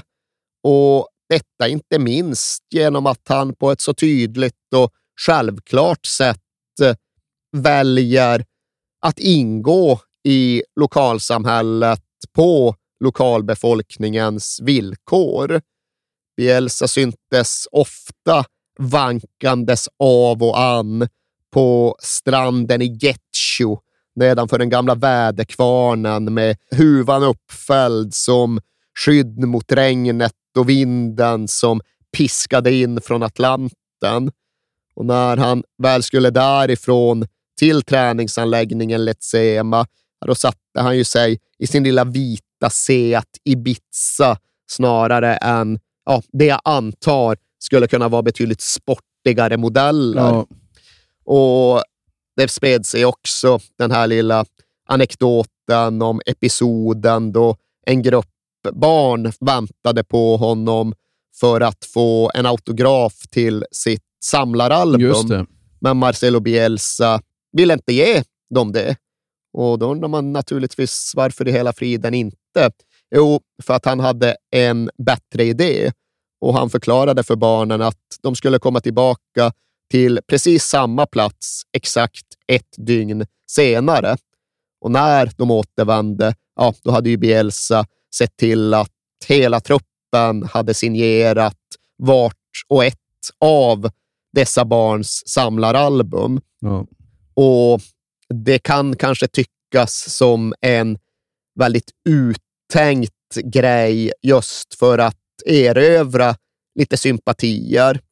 Men så funkar ju inte Marcelo Nej. Bielsa. Och det var inte så att han såg till att det här skulle uppmärksammas och exponeras. Det var inte så att han beordrade klubbens officiella fotograf att eh, närvara och sen sprida den här episoden, utan den blev ju återberättad organiskt av någon pappa och någon mamma som fick höra talas om det hela och sen började berätta till sina vänner och bekanta och så växte och så växte och så växte det. Och det fanns ju 20, 40, 80 små vardagsbetraktelser med ungefär samma innebörd. Ja, det sägs att han tog med barn till träningen så fick de förklara övningen. Sådär. Jo, jag tror att det kom senare, men absolut. Eller, jag tror inte det var så att han tog med barn till träningen. Men det är också en grej med Athletic att träningarna är ju öppna för allmänheten. Ja. Det här är inte ett lag som stänger in sig. Det skulle gå tvärs emot ja, men deras syften och det de i grunden är. De är en klubb av och för folket och naturligtvis har folket då rätt att komma nära. Och i och med att träningarna då alltid hålls inför publik så ja, finns det då barn tillgängliga vid sidlinjen.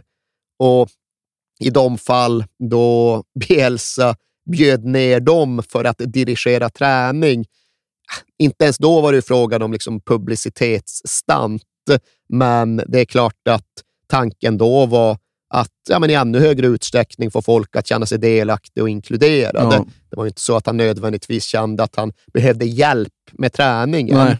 Men, ja, men ändå en sån där utmaning som Marcelo Bielsa behövde acceptera lite på tvärs mot sin egen instinkt. För skulle han välja helt fritt så skulle han ha noll åskådare på sina träningspass. För ja, finns det tillstymmelse till möjlighet att skaffa sig fördelar gentemot en motståndare, då vill han ju ta dem. Ja. Men nu är det så här seden ser ut i Bilbao och då är han klok och inkännande nog för att förstå att han måste ta den till sig. Ja. Men barnen har fått sina samlaralbum Eh, signerade och säsongen har börjat och han har börjat hitta rätt spelare på rätt plats. Ska vi gå igenom truppen? Ja, men det är väl egentligen nu det är läge att gå igenom truppen, eller i alla fall första elvan. För efter en del trixande fram och tillbaka är det då först här, halvannan månad in på säsongen, som laget börjar sätta sig, som Bielsa hittar rätt på ett sätt som gör det begripligt och möjligt för oss att följa. Och här har han också resignerat inför att den 3-3-1-3-modell som han i grunden hade tänkt sig att använda inte riktigt funkade på den här spelargruppen. Så han har gått över till ja, men en sorts 4-3-3 eller Ja. en 4-2-3-1 om ni nu så föredrar, men definitivt ändå med en fyrbackslinje. Och ifall vi drar elvan som han i hög utsträckning skulle hålla fast vid oförändrad, ja då har vi ju definitivt 30-åriga Gorka Iraizos i mål. En robust keeper från Pamplona som varit självskriven i ja, men fem säsonger. Han hade haft lite utflykter. Han hade varit en studs i Athletic och sen hade han lämnat och sen hade han kommit tillbaka. Men han kom först till klubben när han var 19 och kom sedan att göra 315 matcher för Athletics A-lag. Så han hade börjat bli en av alla institutioner i Ja. laget. Och en annan var ju definitivt högerbacken och lagkaptenen Andoni Iraola, som då hade behövt erövra Bielsas förtroende trots att han hade slagit sig in i den spanska A-landslagstruppen. Och som 29-åring var han ja, men, lagets äldsta och mest erfarna utespelare som hade tillhört Athletic under lång tid. Han kom som 17-åring och skulle med tiden göra 510 matcher för Athletics A-lag. Det är fjärde flest i klubbens historia. Ganska bra. Ja. Och idag är han ju manager för Rayo Vallecano.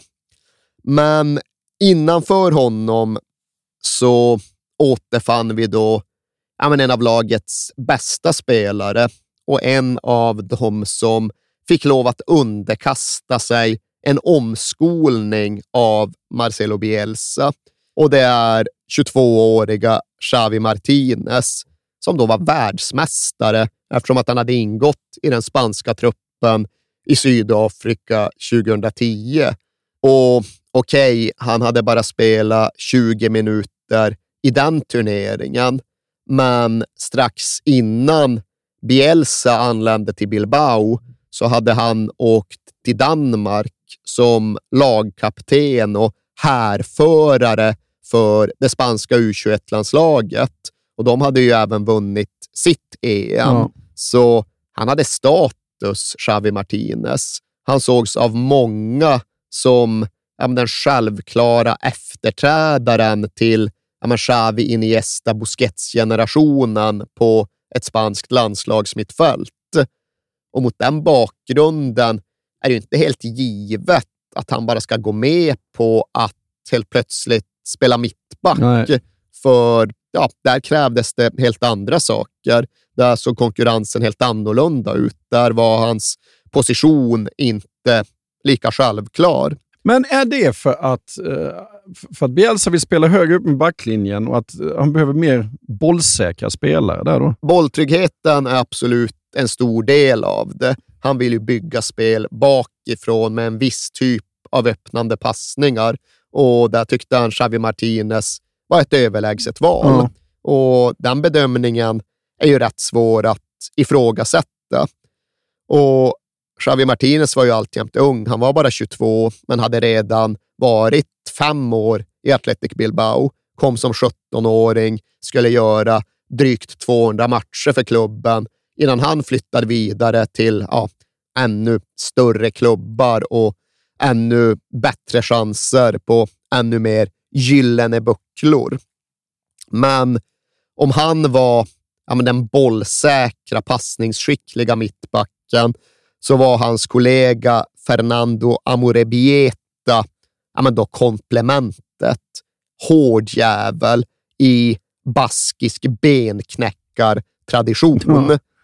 Faktiskt född i Venezuela, men av baskiska föräldrar och flyttade tillbaks redan som tvååring. Och han började sen spela för Atletic ja, men redan som 11-åring. Skulle göra 230 matcher för A-laget, den hade någonstans alltid liksom ett stråk av något sydamerikanskt i sig och någon dragning och längtan till den kontinenten. som skulle då komma och spela landslagsfotboll för Venezuela och med tiden även flytta till den andra kontinenten för att representera både Independiente i Argentina och Cerro Porteño i Paraguay. Och det är fan coola klubbar, ska alla ha jävligt klart för sig. Och för att komplettera den ordinarie fyrbackslinjen så hade ju då Marcelo Bielsa hittat John Auteneche i reservlaget. Han hade fått försäkringar av presidentkandidat Urrutia om att han kunde spela vänsterback också. Och så fick det bli, trots att han var en oerfaren 19-åring in i säsongen. Hade såklart varit länge i Athletic, kom dit som 10-åring, vilket i grunden är när liksom akademin öppnas för barnen. Men lyckades sen aldrig riktigt bli den där institutionen, den där kulturbäraren som det annars finns så många av i Athletic. Det blev bara 75 matcher i A-laget för Auteneche och han skulle sen hamna i ja, såväl Dundee i Skottland som i den australiensiska ligan. Och senast jag kollade, alltså under Polen, va? ja, polska andra ligan. Mierzlegnica. Ja, jag tror inte uttalet är rätt, men jag uppskattar ditt försök. Och, ja, men fortfarande aktiv där. Ja. Så vitt jag vet är det polska tvåan han ska spela sin fotboll i framöver. Apropå sexiga klubbar. Ja, absolut. Ja. absolut. Ska inte Nej. förringas eller underskattas. Nej. Mittfält. Ja, där var det ju i grunden tänkt att Carles Gürpegi skulle spela. Erfaren 32-åring som redan gjort över 300 matcher för Athletic och som till sist skulle stanna på typ 370. Men han drog korsbandet ja, men ganska exakt där vi är nu i kronologin och det innebar att även mittfältet fick en väldigt ung och för den delen lite oerfaren prägel. Och Gürpegis ja, men rätt raka ersättare blev 22-årige Anderito Raspe, som fick ett stort genombrott det här året. Och han tillhör också de som började i Athletics kantera så fort han fick som tioåring och som skulle göra sisådär 250 matcher för A-laget. Och bredvid honom, det går knappt att säga bredvid honom, för Oscar de Marcos, han rörde sig dels över väldigt stora ytor genom sin löpkapacitet och han användes dessutom på många olika positioner när olika sorts behov uppstod. Men, ja, men ofta ändå som en omskolad innermittfältare med jäkla aktionsradie. Lite ovanlig som atletikspelare eftersom att han faktiskt var invärvad. Inte en akademispelare utan köpt som 20-åring från grannklubben Alaves. Och när vi ändå är inne på Oscar de Marcos säsongen 2011-2012 så måste vi bara nämna att han skulle komma att bli odödlig i december då han stämplade sönder i matchen mot Real Zaragoza. Och sönderstämplade har naturligtvis andra fotbollsspelare blivit, men Oscar de Marcos fick den här stämplingen i skrevet. Mhm. Och han spräckte alltså sitt skrotum. Han fick ligga kvar på sjukhus och sy 37 stygn fan. i underlivet för bland annat då ett sönderslitet urinrör. Ja. Så det är en ganska pikant typ av skada. Verkligen. Men just legenden om Oscar de Marcos växte då med tanke på att han trots detta söndertrasade skrotum ändå spelade klart matchen. Och det var liksom en timme som han spelade då med dessa Ah, underlivsskador. Och ska enligt uppgift även ha varit jäkligt bra. Och det säger ju någonting om hans attityd och inställning och smärttröskel. Och där någonstans finns såklart en stor del av förklaringen till att han skulle komma och göra 340 matcher för Athletics A-lag. Ja. Och som tredje central mittfältare, som en kille som både kunde användas lite sittande eller box-to-box eller som mer av en nummer 10-spelare. Ja, där fanns ett annat av de fåtaliga nyförvärven, alltså en invärvad spelare. Och då pratar vi om den då 21-åriga Ander Herrera. Just det. Och det är ju numera en rätt välbekant spelare, men en udda fågel i det här gänget eftersom att, att det var inte nog med att han var invärvad, han var köpt. Han var faktiskt inte ens fotbollsfostrad i Baskien, utan han var en produkt av Real Zaragoza, Ja. alltså en klubb och en stad mitt i Spanien. Men Ander Herrera föddes i Bilbao av baskiska föräldrar där hans egen pappa var en Letsama-produkt, alltså en fotbollsspelare utbildad i Athletic. Sen slog han aldrig riktigt igenom i Bilbao, utan fick lov att flytta och hamnade i Zaragoza och fick därmed lov att uppfostra sin son som en bask i exil. Men nu återvände Ander Herrera till fäderneshuset, föräldrastaden. Men Herrera är väl än idag Zaragoza to the bone, tror jag. Ja, han är väldigt engagerad Ja. i Real Zaragozas väl och ve. alltså, Han är ju en av men alla läktarkillar i det här laget. Ja. För så gott som alla andra har ju gått på Athletics matcher från barnsben och det är liksom helt självklart, det är helt givet. Med Ander Herrera så har det blivit en kanske lite större grej för att det är lite mer ovanligt i andra fotbollsstäder. Och det gjordes ett rätt stort nummer när han först slog igenom att oj, här kommer minsann en kille från läktaren, från kortsidan som brukade åka på bortamatcher. Och absolut, det är grymt med Ander Herrera. Han är en fantastisk fotbollsman. Men det gjorde honom inte ovanlig i det här laget, utan så gott som alla hade vuxit upp med sin klubb.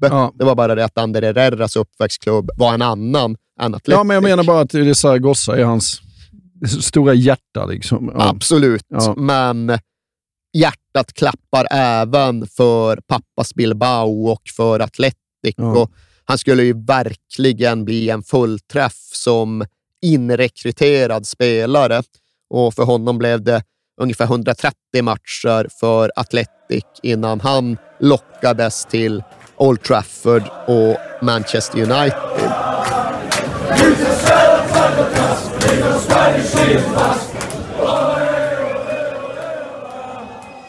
Ja, och framåt. Ja, där har vi, ja, men vi kan, om vi ställer upp det som en 4-3-3 så är Markel Susaeta högerbreddaren i fråga. 23 år när den här säsongen började, men i Athletics sen ja, första dagen sedan han var 9-10 år gammal och kunde börja i kanteran. Och jäkligt mångsidig och stryktålig högerytter. Skulle komma att spela 63 matcher den här säsongen, vilket var flest av alla i truppen, men skulle totalt sett även komma att göra 507 matcher för Atletic, vilket just nu är femma i klubbhistorien. Ja. Och innanför honom då, Fernando Llorente. På många sätt ändå ja, men den mest etablerade stjärnan i det här laget. För strålkastarljus hamnar alltid på en målskytt. Och Llorente hade gjort, ja, men mer, det var inte Messi eller Ronaldo, men han hade ändå gjort fler än tio mål fyra säsonger i rad. Gjort 18 säsonger innan. Ja, delad fyra Ja. i skytteligan. Och hade därigenom erövrat baskernas förtroende, vilket ändå hade krävt en del, för Llorente hade väl kanske de svagaste baskbanden i den här startelvan. Han var född och hade sina barndomsår ja, men i Spanien och blev enbart tillgänglig för Atletic i och med att han hade familjerötter i Pamplona, som även det är lite, så lite halvbaskien för de som ja, men verkligen är renläriga. Och det där var alltid ett slagträ som Llorente kunde få i nacken. Det fanns liksom tendenser att när han inte ansågs sköta sig, när han inte ansågs prestera, ja, då var han minst en jävla spanjor. Ja. Men i det här skedet av hans karriär så var han extremt omtyckt och uppskattad för att han var så jävla bra och nyttig. Ja. Ja. men herrejösses, han hade ändå bott i stan och spelat för Atletic sedan han var 11 år gammal. Skulle komma och göra 333 matcher, så det går nog allt att tycka att han hade spelat ihop till ett förtroende. Men han var någonstans ändå inte lika självklart upphöjd som grabben omedelbart bakom eller bredvid honom. Den då 18-åriga Iker Muniain, som då var ja, men den gyllene pojken. Baskiens Messi. Ja, jag tänkte precis säga att liksom, han- fick Messi att se välväxt ut nästan. Ja, han var ju ganska liten och späd och det förstärkte känslan av att han var så väldigt ung. Och Han hade kommit till Atletic som 12-åring, men sen debuterat i A-laget i en tävlingsmatch redan som 16-åring. Och Det gjorde honom till Atletics yngsta spelare på 94 år. Det måste ha sett ut som ett litet barn som Ja, spelade i det, så var det ju. Ja.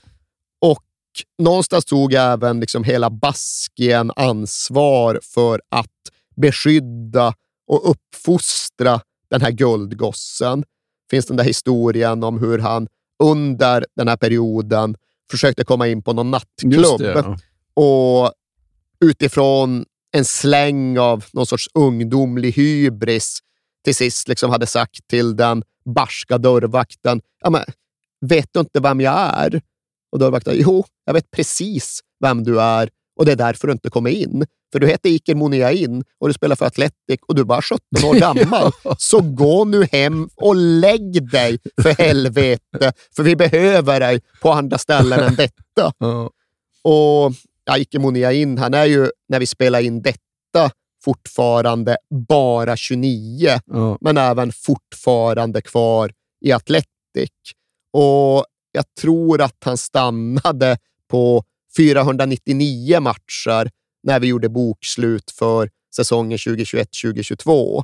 Men frågan är om han inte kommer gå förbi den gamla målvakten Iribar och hans 614 matcher och bli den mesta Atletic-spelaren någonsin framöver. För den där lilla pojken, ja, han har blivit fostrad väl och han har vuxit till sig och han kan mycket väl bli den största de någonsin har haft.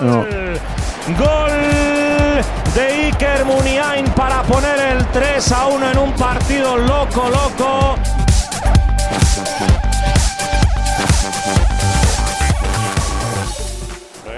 Några andra du vill nämna i truppen? Alltså det var väldigt mycket en elva som fick förtroende. Men absolut, jag vill väl även nämna till exempel 22-årige Mikkel San José som var komplementspelare den här säsongen, men som skulle komma att göra typ 400 matcher för Athletics A-lag. De gör rätt många matcher. Det är onekligen Ja. en av de sakerna som jag vill att du ska ta med dig från den här truppgenomgången. För dels preciserade jag alla spelares ålder av en anledning och den anledningen var ju att det var ett väldigt ungt gäng. Ja. Det var bara två spelare äldre än 26 och det var målvakten och högerbacken. Men därtill tjatade jag ju mig igenom alla de här totalsiffrorna över antal matcher för att illustrera ja, men hur trogna Athletics spelare tenderar att vara en klubb och för den delen en sak. För det är också en grej som särskiljer dem, att de utgår från en övertygelse om att det är viktigare att behålla talang än det är att rekrytera den. Ett bra transferfönster för Athletic är ett transferfönster där inget händer. Och den idén gör dem ovanliga, inte bara i en fotbollskontext, utan utifrån någon form av övergripande samhälleligt synsätt. För jag såg en undersökning som hade gjorts av den amerikanska arbetsmarknaden och de hade då riktat in sig på ungdomar mellan 16 och 35. Och det är ju brett räknat samma åldersspann som ja, men de här fotbollsspelarna befinner sig i. Och vet du hur lång liksom, snitttiden är för en period på en och samma arbetsplats för den här gruppen? Hur länge stannar de på ett jobb? Fem år. 1,6 år. Aha. Det är tydligen den genomsnittliga tjänstgöringstiden på en och samma arbetsplats nu för tiden. Och I så, USA Ja, då? är det så det ser Ja. ut i USA så kommer det hit fem år senare. Ja, ja. Men jag, liksom, jag blir inte chockad. Jag känner ju igen tendensen.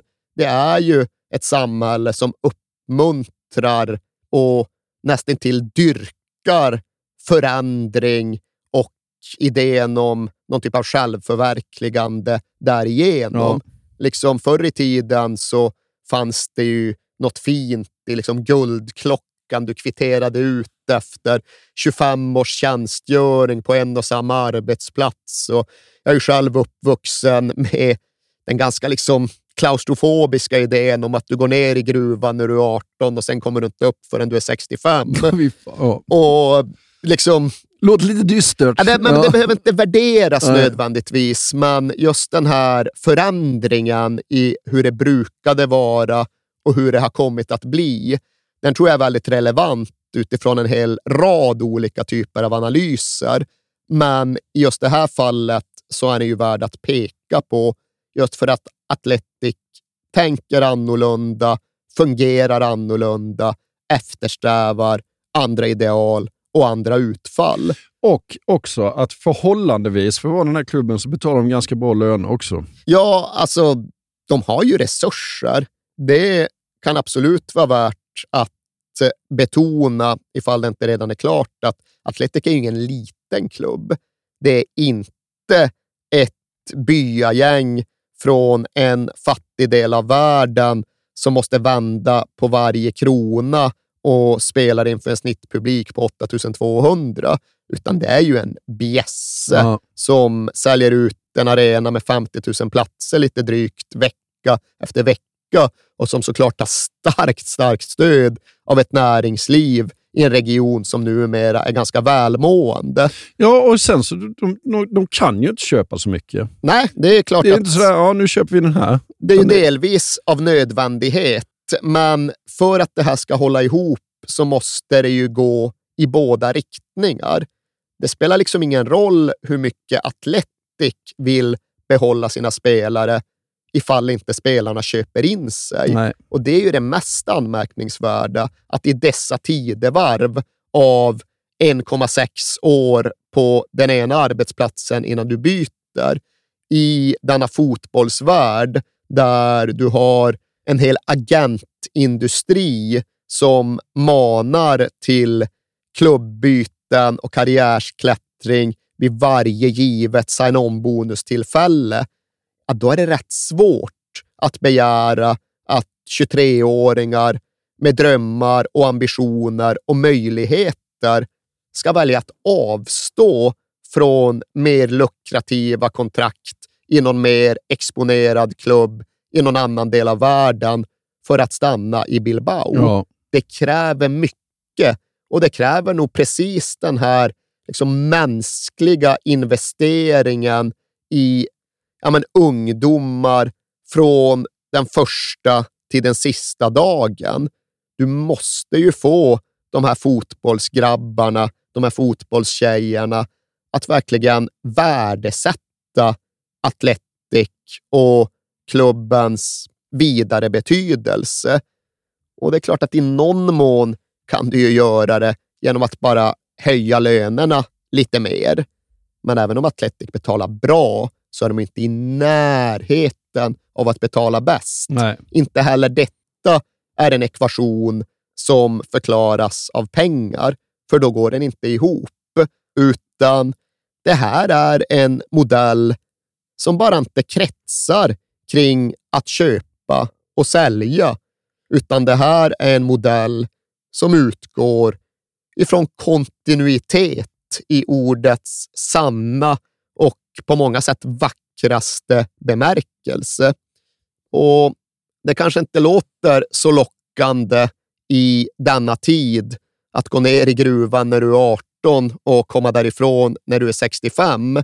Men det kan faktiskt framstå som tilltalande och ja, fan till och med ärofyllt att gå in på Letsama och in till Athletics akademi dagen då du fyller, säg tio år och sen växa och utvecklas i den miljön och komma hela vägen upp i A-laget och därefter bli kvar på San Mames tills du har gjort 500 matcher och ska fylla 35 och ska avsluta din karriär. Jo, det håller jag med om, men det är ju en viss skillnad med det än att gå ner i gruvan när du är 18. Det får vi ändå komma överens Jo, om. absolut, Ja, men ja. det är just det som ändå Atletic gör så jävla bra, att de lyckas begripliggöra den skillnaden. Absolut. De lyckas ju få oss att förstå att det här är inte ett straff. Nej. Det här är ingen jävla tvångskommendering, utan det här är ett hedersuppdrag som du ska känna stolthet i att försöka genomföra. Ja. Och Det blir ju bara tomma floskler ifall du inte kan fylla de orden med mening. Men det kan ju fan Atletic och de kan få det idealet att verka eftersträvansvärt. Och i arbetet med att bygga den kulturen så har de ju även infört ja, men sin egen hedersbetygelse som de delar ut till fotbollsspelare över hela världen som har tänkt på deras sätt. The One Club Award. Är det dem? Ja, den Jaha. instiftades ju för ja, men sju, åtta år sedan. Och den första mottagaren blev ju då, ja, men begripligt nog, Matthew Letizier Ja. med tanke på banden till Southampton. Och sorgligt nog har ju Letizier blivit spritt språngande galen idag. Ja. Jag vet att du gärna vill att vi ska göra ett avsnitt om honom, men det går inte. Ja, men det kan man göra även om den här personen är galen. Ja, men han är galen på ett eh, liksom, samhällsfarligt sätt. Jo, men det är viktigt att höra det ändå. Ja, jag vet inte. Jag vet Jo. verkligen inte. Vad tycker lyssnarna? Vill ni höra ett avsnitt om Let's Ye? Ja, det får vi ha någon form av gallup om Ja. framöver. Jag är tveksam till, eh, det omöj till omöjliggörandets gräns. Men alltså galen låter ju roligt också. Jo, men gal, det här är inte roligt, Nej. just, utan det här är skadligt. Ja, ja. Det här är djupt problematiskt och det här är inget vi ska stanna i nu. Nu ska vi bara Nej, men det är inget vi ska ducka för heller, Erik. Ja, vad fan. Ja. Nu, nu tror du är en djärv publicist när du tar den här typen av hållning. Ja. Ja, nu nöjer vi oss med att konstatera att Mathieu Letizier blev den första mottagaren av det här priset. Paolo Maldini blev den andra. Ja. Sepp Maier blev den tredje. Och vet du vad? Om du inte redan vet det. Nej. Det är en svensk som har fått eh, ta emot det här fina ärofyllda priset. Och gissa vilken frågan är nu? Jaha du. En svensk som har blivit trogen sin klubb hela sin karriär. Korrekt. Oh, nu blir jag tagen på sängen här. Det glädjer mig. Och det, det här kan vara när som helst i historien då? Det kan det. Ja. Men eh, ja, det är inte en avliden person utan det blev ju en ceremoni när det delades ut priser nere i Bilbao med, liksom svenskt, med svensk medverkan och närvaro. Jaha, du ska skämmas här alltså? Ja.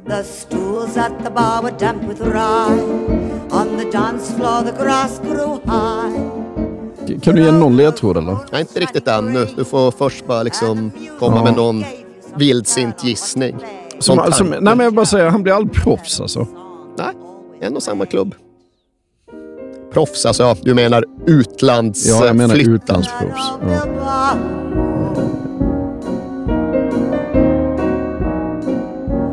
Down where we used to go. Nej. Words? Ja men vad fan gissar jag så det framstår som en helt eh, total idiot. Nej. Nej. Vadå nej? Eh, ge mig någon ledtråd. Ja, alltså, jag skulle ju först ha velat underkänna några av dina gissningar Ja. för att sen då komma med den dramaturgiska vändningen där jag förklarar att du tänker i fel banor. Du tänker bara på herrfotboll. Ah, nu! Och det Innan ju- du sa det så tänkte jag... Det gör ju det faktiskt inte till liksom ett chauvinistiskt svin, utan alla har vi varit där ibland, Ja. där man begränsar sig själv till herrfotbollen. Ja. Men det här är då alltså en damspelare. Ja. Och då blev det enkelt. ja, då blev det ju jättelätt. Sluta klicka på datorn. Nej, jag klickar inte på datorn. Vad var Pia Sundhage? Nej, det är inte rätt svar. Anette Börjesson? Nej, inte heller rätt svar, men det blir i alla fall lite gissningar. Det glädjer mig. Har, har, har spelat till nyligen eller? Någorlunda. Det är liksom senare än de namn du har nämnt hittills. Eh, är det, då, då är vi i Umeå. Mm, nu börjar vi närma oss. Då är vi i Umeå och då är vi på... vad heter hon? Eh, vår underbara anfallare, vad heter hon? Eh, nu kommer jag inte på namnet. det är inget bra. Nej. det bör du nog göra snart. Eh, men jag tänker på Victoria Svensson. Det är inte, eh, Du är ute efter hennes anfallspartner. Ja, jag vet. Jag vet ju precis Målskytt i en VM-final. Jo, jag vet precis. Och hon heter... Jag är skitdålig på namn. Jag bara ursäkta mig på det. Eh, Nu är du stressad på ja, riktigt. eh, Plågat. jag ser ju henne framför mig. och Jag vet. 35 i skor, tror hon. Jo, jag vet. Vi vi har gått igenom henne. Jag tycker hon är skitbra. Um, Det vore kul om ni visste vad hon hette. ja, eh, hon heter... Tänk bara Victoria. Numera Victoria Sandell Svensson. Ja. Nej, säg det då. Ja, namnet du söker är Hanna Ljungberg. Just det. Det är fel. Jaha. ja. Du är fast i det här skruvstädet ett tag. Ja. Nej, nu får du fan ta det. Ja, men vad fan. Det är ju inom räckhåll för dig. Ja. Det är en sak om jag märker att du är chanslös, men här... Malin Moström. Korrekt! Ja. Det räddar dig inte, men...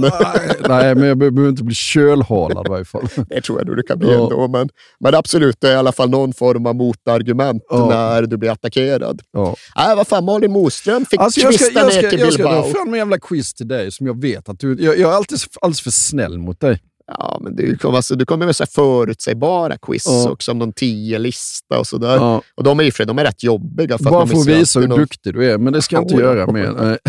Ja, det var som sagt ändå Malin Moström som jag hoppas hon värdesätter den här utmärkelsen. borde hon göra. Ja, Ja. det, undrar om hon var kanske den för, för först var det också kanske Atletic som tänkte fel på samma sätt som du gjorde. Från början tror jag den hette One, Ma, One Club Man Award och Aha. bara gick då till herrspelare. Men Bilbao, ju ett väldigt framgångsrikt damlag också. Absolut. var tidigt ute och startade det. Jag ska bara säga att jag visste.